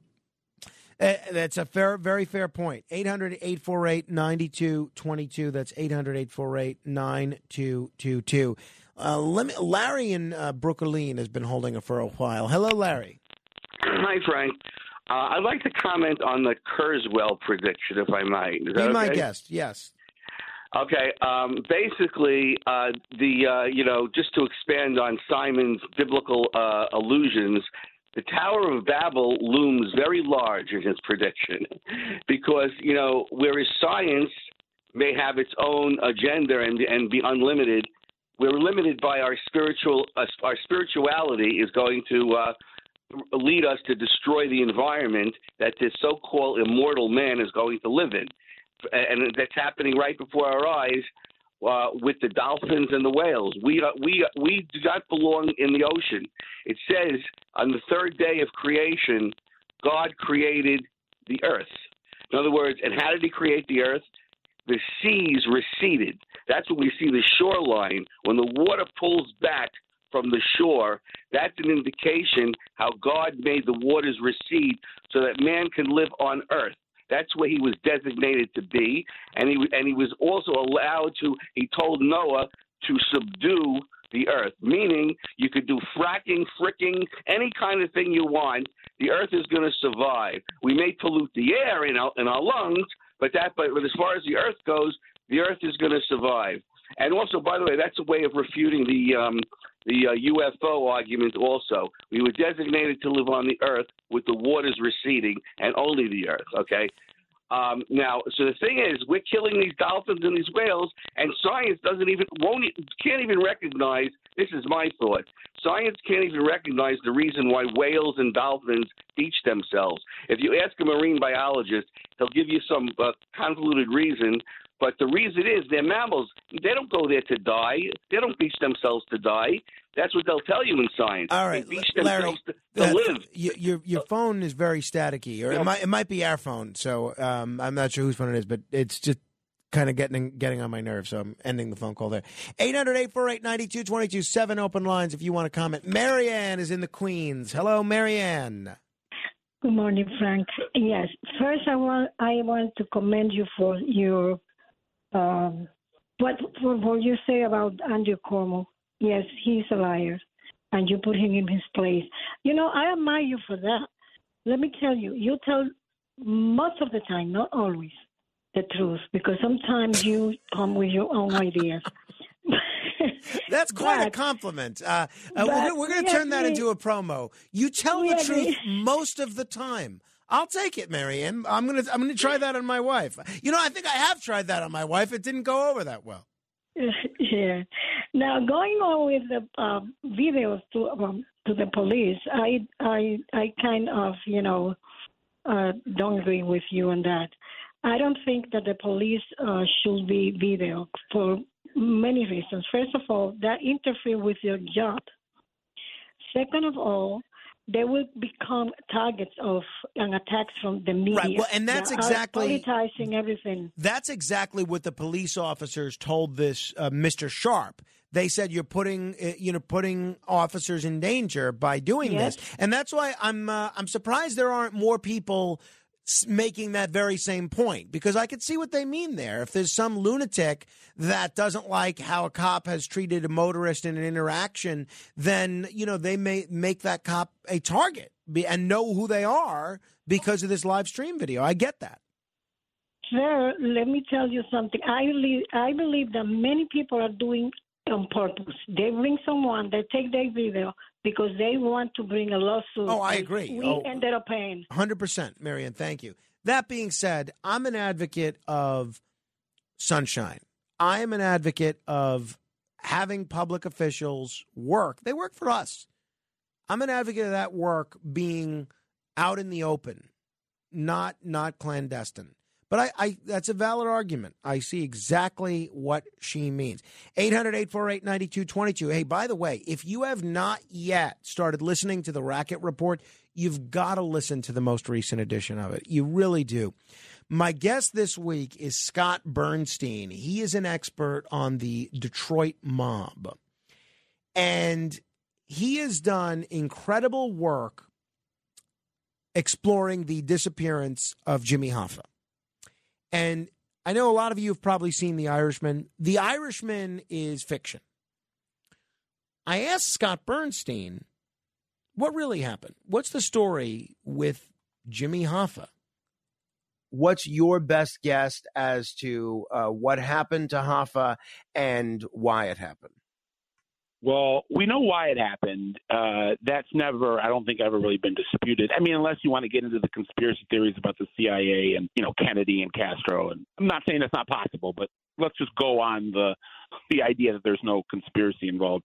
Uh, you know, we know why he was murdered. He was murdered because the mafia wanted to boot him out of labor union affairs, and Hoffa didn't want to leave. Uh, they were a, a, uh, there was a relationship that was very symbiotic for 30 years, and both benefited from the other. But by the 1970s, Hoffa had gotten kind of too big for his britches and fancied himself, uh, you know, a head of state more so than a um, a puppeted labor boss, and came out of prison after doing, you know, uh, four four or five years on a, a bribery case and wanted to take back the presidency, which had made him world famous. And the mafia didn't want him to return, and they told him to retire. And, and Jimmy Hoffa refused to retire and started making threats to people that you shouldn't make threats to. And then uh, something that has been incredibly underreported, uh, I am able to confirm that he was at by the time he, he was dis- disappeared and died, he was a FBI informant, a confidential FBI informant for the last year or two of his life, and those rumors were circulating, and that all added up to uh, him. Jimmy Hoffa. Hoffa was an FBI informant. Yes, was an FBI informant. Uh, Had you ever heard that before? Prior to reading Scott Burnstein's work, I hadn't heard it. I'm curious. uh, I mean, I, and then sure enough, his sources are very good. So I want you to listen to the whole interview. You can. The best way to listen to the Racket Report is just search the Racket Report on any podcast app, Spotify, uh, iTunes, or as Governor Cuomo calls it, on Apple. But if you uh, don't have any podcast app, just go to redapplepodcastnetwork.com and search the Racket Report. And somebody emailed me yesterday.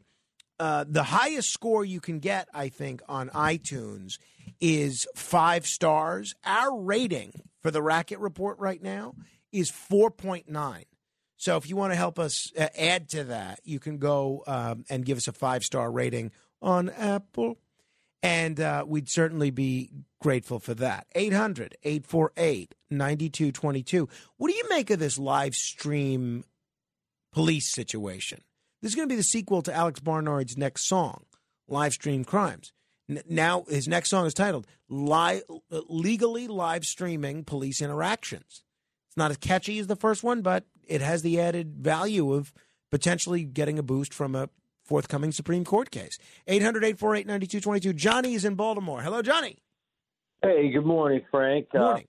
Uh, I've been in law enforcement for 20 years, and I could say the live stream thing I've had happen to me a couple times, but it's usually not the suspect or the person you're interacting with. It's usually someone who's in close proximity that's a family member that feels like they're being wronged. It's usually not the offender.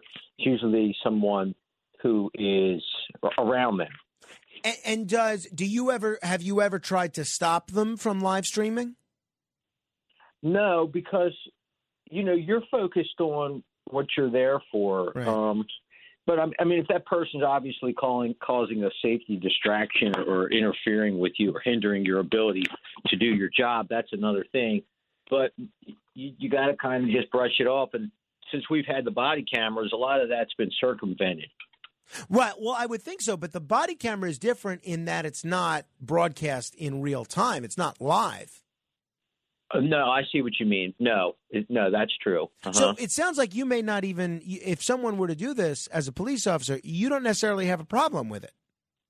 No, not really, because if you're doing the right thing, which I mean, believe it or not, Frank, I know you do. Ninety-five percent of us to ninety-nine point nine percent of us do the right thing. You're not going to have a problem. Yeah. Uh, so too much extra stuff to worry about. Right. That's a, such a good point. So, based on my reading of the situation out of uh, North Carolina with uh, Dej- Dijon Sharp, did you think the police overreacted by threatening to take the guy's phone away or throw him in jail?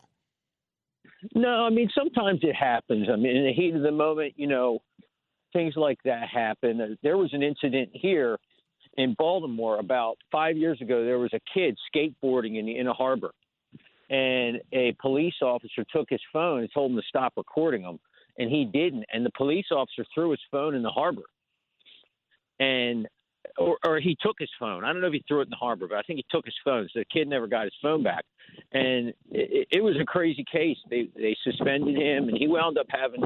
I think he lost his job or he had to retire. And he had a lot of time. He had a lot of time on Frank, and he didn't do nothing really physically to the kid. He just he just took his phone. He, he, the kid never got his phone back. Hey, uh, I'm, I'm Johnny. I'm going to let you go because your phone's getting some interference. Thanks for the call. Thanks for the insight there, and thanks for your service as well. I hope uh, I hope we cross paths when I'm in Baltimore. 800-848-9222. Lynn is in Maryland. Hello, Lynn. Hey, Frank, and you may be familiar with a New York state law that prohibits someone taping you on a telephone conversation without your consent. Are you aware of that? No, in fact, I think it's just the opposite. New York's a one-party state, so as long as one party is giving consent to the recording, my understanding is uh, that even if it's on the telephone, it's okay to record that. Well, they might have changed that law in that case because in the ni- case of the 1993 World Trade Center truck bombing, which was basically an FBI sting operation against the blind sheikh. I think you remember a lot of that. Yeah, my, my, I know both the the lawyer and the prosecutor in that case. Yes. Right. Lynn, Lynn Stewart, I guess, was the defense attorney for the blind sheikh. Well, Ahmad Salem, former Egyptian army officer who was the FBI confidential informant and basically right in the inner circle around the blind sheikh, when he was uh, basically set up the truck bomb, he was the one who actually set it all up. And uh, when he uh, spoke to his FBI handler, he said he begged them to replace the explosives with an inert substance, an inert powder or something, rather than the actual explosives, so no one would be hurt. And his FBI handler said, no, go ahead and use a real explosive. Ahmad Salem taped this phone call, but the judge and and wanted to testify to this effect and introduces as evidence during the trial against the blind sheikh. Basically, the FBI through this sting operation and really was responsible for that Yeah, the fact uh, that that but- truck blew up. And the judge ruled. The judge ruled Yeah. that Ahmad Salem had violated New York state law by taping that conversation with his FBI handler without informing the FBI. For starters, um, that was the law even back then. New York was a one party state back in 1993, so I think you may be misremembering that. Uh, thank you, Lynn. Uh, but yeah, New York was a one party state back then. As long as one party consents to the conversation, you can legally record that. You cannot legally record a conversation that two people are having with one another that you're not a party to. As long as one person is a part of the conversation, you can you can record that with no uh, no problem. Joe's in Ronkonkoma. Hello, Joe. Hey, Frank. I uh, just wanted to say, great show like always, and um, thank you. I enjoy listening to your program. I mean, you're the only one I really I listen to right now, and uh, I do listen to Bo Snerdley on the weekends. But uh, your show is just riveting all the time, and I just wanted to call in and let you know I'm listening, and uh, I uh, I really um, I enjoy your show. Thank you, uh, uh, Joe. There's no accounting for taste, I suppose. Thank you very much. Gino in Brooklyn. Hello, Gino. Hello, sir. Yes, I was calling to tell you that we have been a one-party consent state. Other states are not, so it's going to make a, fe- a federal ruling on that a little tricky because some states just don't do it the same way. But I will correct you in one instance. Well, two two quick thoughts.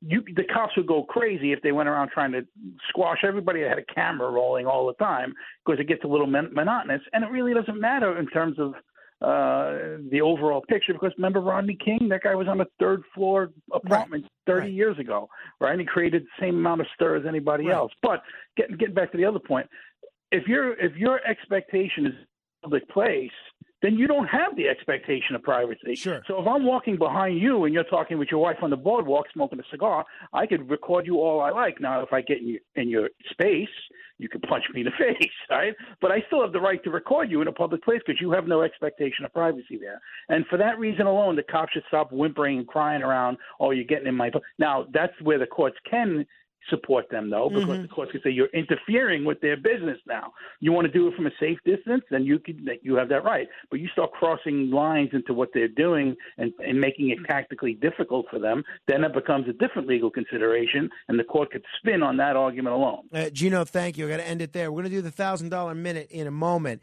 If you want to uh, try to answer ten trivia questions in sixty seconds and win thousand dollars, if you do, then be the seventh caller right now to 800-848-9222. That's 800-848-9222. We'll uh, give you a chance to win thousand dollars. Seventh caller, 800-848-9222, and then we'll talk with the inimitable, the one and only Brian Kilmeade. The Other Side of Midnight with Frank Morano.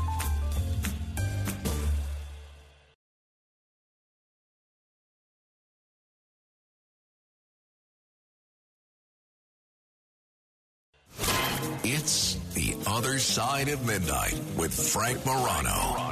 Frank Morano.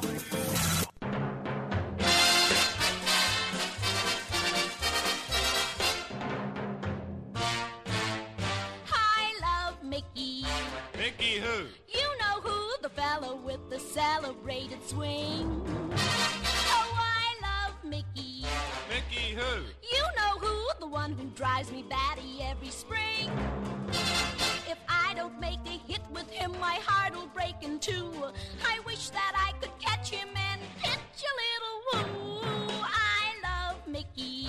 Mickey who? Mickey, you. Mickey me. And that's who. That's right. It is opening day today, ladies and gentlemen, and I am really excited. So we're celebrating with some uh, baseball music. Uh, we're going to talk with Brian Kilmeade in a moment, find out uh, his level of uh, of baseball enthusiasm. Uh, but first, we're going to see if we can't give away some money as part of. The Other Side of Midnight presents It's the thousand dollar minute. Answer 10 questions correctly in one minute, and you could win $1,000. Here's your host, Frank Morano. Let's say hello to Artie in Brooklyn. Hello, Artie. Hi, how you doing? I'm well, Artie. Artie, are you familiar with this contest? Uh, a little bit. Uh, Artie, do me a favor. Turn your radio off, okay? Oh, okay. Oh, the radio. Yeah. And I had the TV on. Yeah, I know. You wanted a maximum amount of distraction, hoping the either the TV or the radio 20 seconds ago would give you the correct answer to the questions I'm about to ask you. I have to get back to this. I'm on. Artie. Artie. The show sounds pretty good, I must say, even on delay. You sound good. Good reception, good energy. It's good to know that Brooklyn is still wall to wall Frank Morano country. How is it now? It sounds a lot like the radio is still on. The radio is on. Okay, because I got a tablet. I'm in a nursing home, uh. and that, and I have to get back back to turn you off. Okay. All right. Now I Okay. I got it. You got it. Okay, here we go, Artie. Okay, um, I'm going to answer you a bunch, ask you a bunch of trivia questions. You're going to have 60 seconds to answer them after I ask the first question. If you get a question right, we're just going to move on to the next question. You get them all right, and we're going to just uh, we're we're just going to move on to the next one. Uh, Okay, if you get them all right, we're gonna you'll win. Okay, you'll win the thousand dollars. Okay. Ready to go? Sounds good. Okay. What is the coldest of the four seasons? Winter. On a common ladybug, what color are its spots? On a co- I didn't hear that. On a common ladybug, what color are its spots? Black. What state does Congressman George Santos represent? Connecticut. Ah, I'm sorry. No, George Santos, we are lucky enough to have him in the state of New York. New York. Uh, I'm sorry, Artie. I'm going to put you on hold. Um, give Okay. Kenneth your information. We're going to send you a consolation prize of some sort. Sorry. Uh, best of luck. And now turn all those radios and tablets and television sets back on. Listen loudly to the wisdom that is about to emerge from Brian Kilmeade, best-selling author and all-around uh, good guy, a co-anchor of Fox and Friends, nationally syndicated radio talk show host, and a one-man media maven. Brian, good morning. Hey Frank, I, I love the fact that he's in a nursing home up at four in the morning and still on top of the news. I mean, Oh, that's please, the absolutely. attitude you got to have. No right? doubt about it. No doubt about it. And he's uh, he's getting ready for uh, oh, the war on AM radio because he's got a tablet on as well. And he's he's he's got the tablet there. So uh, we uh, I was rooting for him to win, but you know even George Santos never made up the lie about him being from Connecticut. So what could you do? Right. Um, I- I- sooner or later, he will. Uh, if it fails in Nassau County. Hey, uh, opening day today. I'm pretty excited. Uh, I know you're more of a soccer guy, but you know your baseball too. No, no, no. How are you feeling about I'm, I'm a soccer player, but uh, in terms of fan, it's uh, football than baseball with me. I think it's exciting. I mean, for me, uh, being a Met fan, I'm never used to knowing that the owner's out there doing whatever it takes, a team is young and uh, up and coming and optimistic. And it's not going to be the Jesse Barfield, Oscar Gamble, Steinbrenner days. I'll just go get an expensive free agent see how they fit in, have a bunch of DHs. But I do do think that this you have an owner there will do everything to put this team together to win. So I never had that in my lifetime. No, yeah, you you and me both. It could not have been said uh, uh, of the Wilpons. Could not have been said of Nelson Doubleday. Hey, how are you feeling about these uh, new rules changes? You know what? I haven't seen it. I've only read about it and talked to guys about it. And Curt Schilling hates it. Uh, everybody else seems to love it. And I, I heard they're knocking 30 minutes off a game. And one thing I never thought about. So we're talking about the fans, and we're talking about you know we're talking about uh, viewership and ratings. The players love it. The players don't want to be on their feet. So if you could get them into the locker room an hour earlier after 162 games for all 162, I mean, and also the extra inning marathons with a guy on second is, you know, people say, well, that's not real baseball. To me, it's it makes sense because if you're going to play this whole season and want these guys to play hard, they really can't. It's really there's a, a lot to be said for pacing yourself Now they're they're going out of their way to say, don't you know the best you can, don't pace yourself. Every game's every game's important. We'll get you off sooner. You know you're not going to have these more than likely not have these big marathons in the middle of the year that destroys your bullpen. Uh, so I, I, I like I like that they're changing things, but it also shows that baseball's worried. Yeah, uh, no doubt about it. I mean, the uh, the uh, age of the baseball fan is older than any other professional sport, and I think that's one of the things that uh, that they're very worried about. Uh, quite honestly, so we'll see. Uh, we'll see where it goes. I'm optimistic. I'm I'm hopeful. I should say. Maybe that's a better word. Hey, you got a little bit of a little bit of heat from some quarters of the world for your comments about Donald Trump's rally in Waco, Texas last weekend. give me your take on. Um, on what specifically you took issue with and um, what some of the reaction has been from the Trump corner of the world. Well, I mean, well, I have my own show at eight, so I, you know, preparing for that, doing things, and uh, you know, on Saturdays at eight o'clock. But he had his five o'clock start. Now he has such a strong story to tell. Hey, how do you like inflation under me? What was Europe like with me? Who got NATO to pay up their defense? Who no, longer took advantage of that of that alliance? Who got the Abraham Accords rolling? Who had trade deals going? Was China more belligerent or less belligerent during my time? So, I mean, over and over again, the president, the border. What was who was better on the border than me, than this guy? I mean, the president has got a story to tell. And I just can't believe that anybody thinks opening up with a January 6th choir or talking about how it was no big deal will work for anyone. Just because the January 6th uh, January 6th committee was a big infomercial for Democrats. It doesn't mean January 6th is a good thing for Republicans, and it's a very bad thing for the president. Oh, always. I don't care. Anyone listening right now says, oh, it was overblown. Absolutely. But I'm not going to go fall on a sword for a guy in a sheepskin and face paint and no shirt on sitting in the Nancy Pelosi seat. So I'm I'm watching this and I cannot believe that's the way it started. And the thing is, two thirds of the president's agenda, most of America would take today. So talk about it. Joe Biden gave him a layup, and he decided to shoot from the back from the uh, from the baseline, and it makes it made no sense to me. So I, I say it.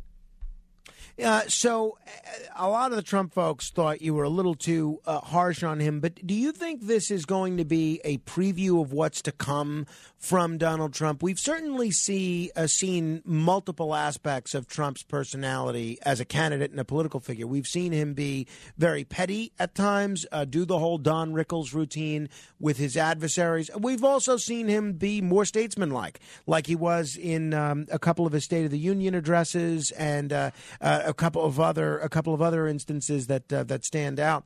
Do you think this is going to be what we're in store for for the next year and a half? This is this is what I, I think listeners just have to understand. Do you do you if you want Trump to win, it's not letting Trump be Trump. Because he will win the Republican Party, but he will not win the election unless he starts talking about what he wants to do, how he would do it different, what he already accomplished. And coming up, and if you want to beat Ron DeSantis, I know. I, I remember Bush 41 going against Bob Dole. They, they, were tearing each other's eyes out. I remember Barack Obama and Hillary Clinton. It got extremely personal. I'm not against that. That's just what happens. I get it. Ted Cruz and Trump, I get it. They end up friends. So I know the way the brawl works. But if you're going to go after Ron DeSantis, you can't go after him on the pandemic. You can't go after him about saying you kept your state uh, shut down too long when you're on the record saying he opened up too quick. If you know, if you, like me, were lucky enough to get to Florida and compared it to New York, you are forever grateful because he let you make choices. So when Ron DeSantis, to me, it's very easy to go after Ron DeSantis for Trump. He's a good guy really strong governor, great potential, smart as a whip. But why? Do you, why at this point, with things so serious, with the world about to explode, do you want someone to learn on the job? I mm. did the job. I know the people. I know how to code up. They know what to expect with me, and that is going to be toughness and America first. Why would you go with a 44 year old governor that put Florida first when I know how to run a country? I know the people to put in place. I know the mistakes I made before. That's who you run. And I know it's going to get personal, and they're going to and DeSantis going to get personal with him. But it makes no sense for me to go after if I'm Trump to go after him on the pandemic, and now pretend they were never friends. We know they were tight. I everybody knows they were friends. So I'm going to comment on people, and, and that I think that's what you do on a, as a talk show host. I'm going to comment that Nikki Haley is unbelievably competent, and, and but is there a lane for her? Let's see. When far, if foreign policy matters a lot, I think she's going to come up strong. But right now, she's not registering. Youngkin brings a lot to the table. I'm going to break down every candidate. But I just think, and I, I just think that going after DeSantis on his strengths doesn't make much sense.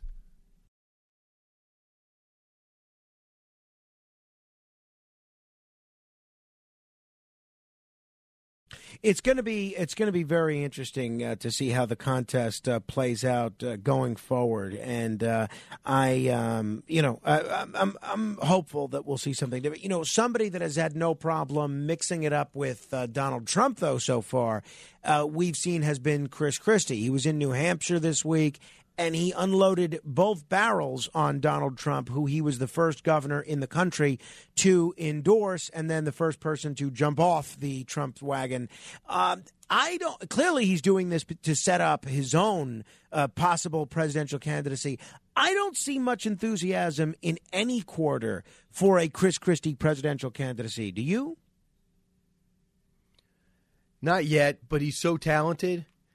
He is uh, w- very smart, and he knows politics. If you watch him on ABC on Sunday, I mean, every Sunday I, I watch that show because I'm pulling sound bites from Chris Christie because he just knows what he's talking about, and he's very tough. And you know, Trump took his lane. You know, the toughness, the directness, the confrontational. You know, in the beginning when he wasn't resonating in Iowa, I was with him in Iowa, and he was packing packing these bars and restaurants but Trump was getting bigger crowds, even though he finished in second in Iowa. But I was with Christie. I saw the way people really appreciate who he is. But right now, I don't. Uh, the lane's not there. But as I pointed out last week, Barack Obama was trailing Hillary Clinton by 22 points at this point. And in the last cycle, Jeb Bush and Scott Walker were one and two in the Republican primary. So things are going to change rapidly. So when we play back this show, when this goes to the when this show goes to the Museum of Broadcasting, where most of your shows go at the end, right. you have to get the tape and you Yeah. just walk it over there. We might want to play this back and and say, "Wow, what do we think then?" But I just got that Fox poll, and Trump is doubling DeSantis. DeSantis is the number one pick. If you have to pick the second pick, he's killing everybody. But right now, it is uh, Trump by 25 uh, in the Fox poll. Well, it's going to be um, an exciting year. I think. I think the election may be more competitive than uh, than a lot of folks uh, realize at this point. Hey, uh, Brian. Obviously, there's a lot of discussion about uh, gun control in light of what happened uh, in uh, in uh, in Tennessee. There was a bit of a, a heated exchange between uh, Congressman uh, Jamal Bowman, Democrat, and Republican yeah. Thomas Massie. Here's a little bit of it, if people haven't heard it or haven't seen it. Children at all. Cowards, pressure them, force them to respond to the question, why the hell won't you do anything to save America's children? And let them explain that all the way up until election day on 2024. Let them explain it all the way up to election day on 2024. They're freaking cowards. They're gutless. They're not here. I'm talking about gun violence. You know, there's never been I'm talking about gun violence. In that allows teachers to carry. Carry guns? Would You you- would you more co-sponsor- guns lead to more death? Would you co-sponsor More guns lead to more death. Look at the data. You're not looking at any data. uh, clearly, uh, Congressman Bowman, especially, very passionate there. Um, it, it- w- w- I mean, first of all, you c- comment on that if if you want, and then uh, tell me what you think we're going to see, if anything, in terms of any additional gun safety legislation in the aftermath of this. I don't. I mean, we did it two years ago. Oh, you got all the blowback from the 17 senators. I talked to Senator Cornyn. I mean, they looked at what happened in Buffalo, and they said, uh, and then the, the the shooting right afterwards. What happened? A crazy 17 year old that everyone knows was nuts turned 18, and they expunged his record. Was able to legally walk in and get guns. and now they have a way of of transferring those records to 18 year olds that are having uh, trouble. Uh, and and that, so people understand that gun shop owner who nobody wants to sell a killer a gun. If you're a gun shop owner, talk to these guys. They they have no interest in doing anything but giving responsible gun owners guns. So you have to empower them to go the background check to see what's there, to see if that person who's walking in there buying his seventh gun in this case is out of his mind. Now, how would you know her out of her mind? So how would you know that? Well, seeing a therapist. And does the therapist getting any clue that this person's suicide danger to himself or anybody else? My sense is the answer is yes. The family didn't want, want him, her, to have guns, and says, "I didn't think they have any. We took the one out we had, and now it turns out they had seven. So before I judge any parents, the parents knew he was dangerous. The best friend called the cops as soon as they talked and said, "This guy's going to kill. This woman's going to kill herself."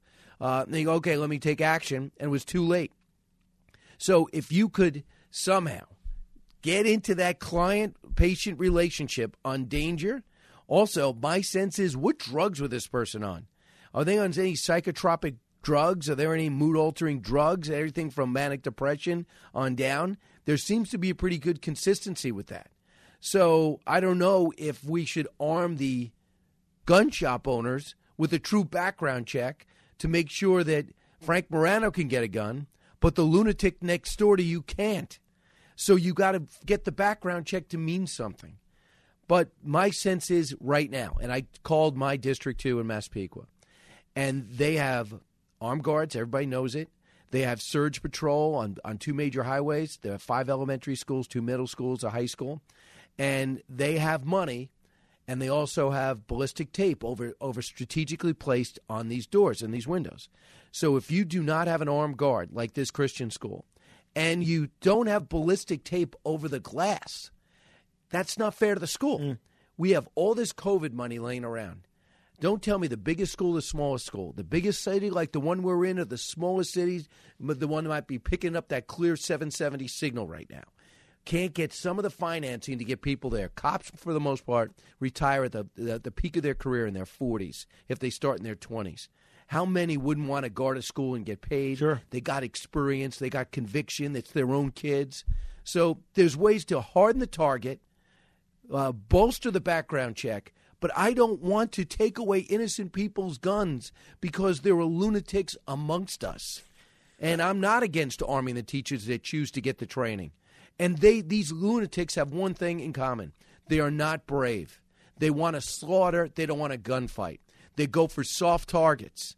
Let them know there's not a soft target around. You take a step, you will be killed. Uh, finally, and it's going to be a struggle to get in. Uh, fine, Brian. I, I know uh, we both have to run, but I have to uh, get your comment on this because it just broke in the last few minutes. I think even while we've been talking, Russia has detained a Wall Street Journal reporter, an American, uh, Evan Gershkovich, a Wall Street uh, Journal correspondent based in Moscow, accusing him of uh, of espionage. How uh, how likely is it? Do you think that this Wall Street Journal reporter was actually engaging in espionage?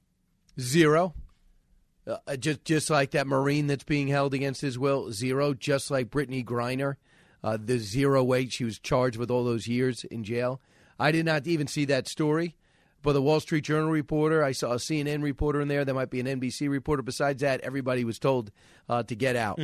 Yeah, it's going to So, be. Um, we'll this see. is not going to be good. No. and, and just keep your eye on China. Absolutely, and we wish uh, Mr. Uh, Mr. Ger- Gershkovich the best. Brian, we'll be watching you on Fox and Friends and uh, listening to you on the radio. Thank you as always. Go get him, Frank. All right, Brian Kilmeade. Um, the man is on radio and television and writing more hours than I'm awake. This is the other side of midnight. 15 seconds of fame. Straight ahead. The other side of midnight. It's the other side of midnight with Frank Morano. The other side of midnight. This is 15 seconds of fame. Mike. Morning, Frank. Kudos to Elon Musk and his pals for composing a letter to pause AI research for six months. Rumor is his AI wrote the letter. Joey. Frank, Where you get these contestants from? The thousand dollar contestant thing. What month is it? He got that wrong. And the other one was uh, what station you listen to. How do you get these wrong? Where you get these contestants from? Raji. While our poor senior citizens are going to bed hungry, the WABC hosts Levin and Cosby insist that we send anything and everything uh, to Zelensky. The- and finally, Neil. A new baseball season, and it won't be long before you join me saying the Mets suck. Let's hope not. All right, ask Frank anything tomorrow. Come armed with good questions. Frank Morano, good day. Purchase new wiper blades from O'Reilly Auto Parts today and we'll install them for free. See better and drive safer with O'Reilly Auto Parts. Oh, oh, oh, O'Reilly Auto Parts.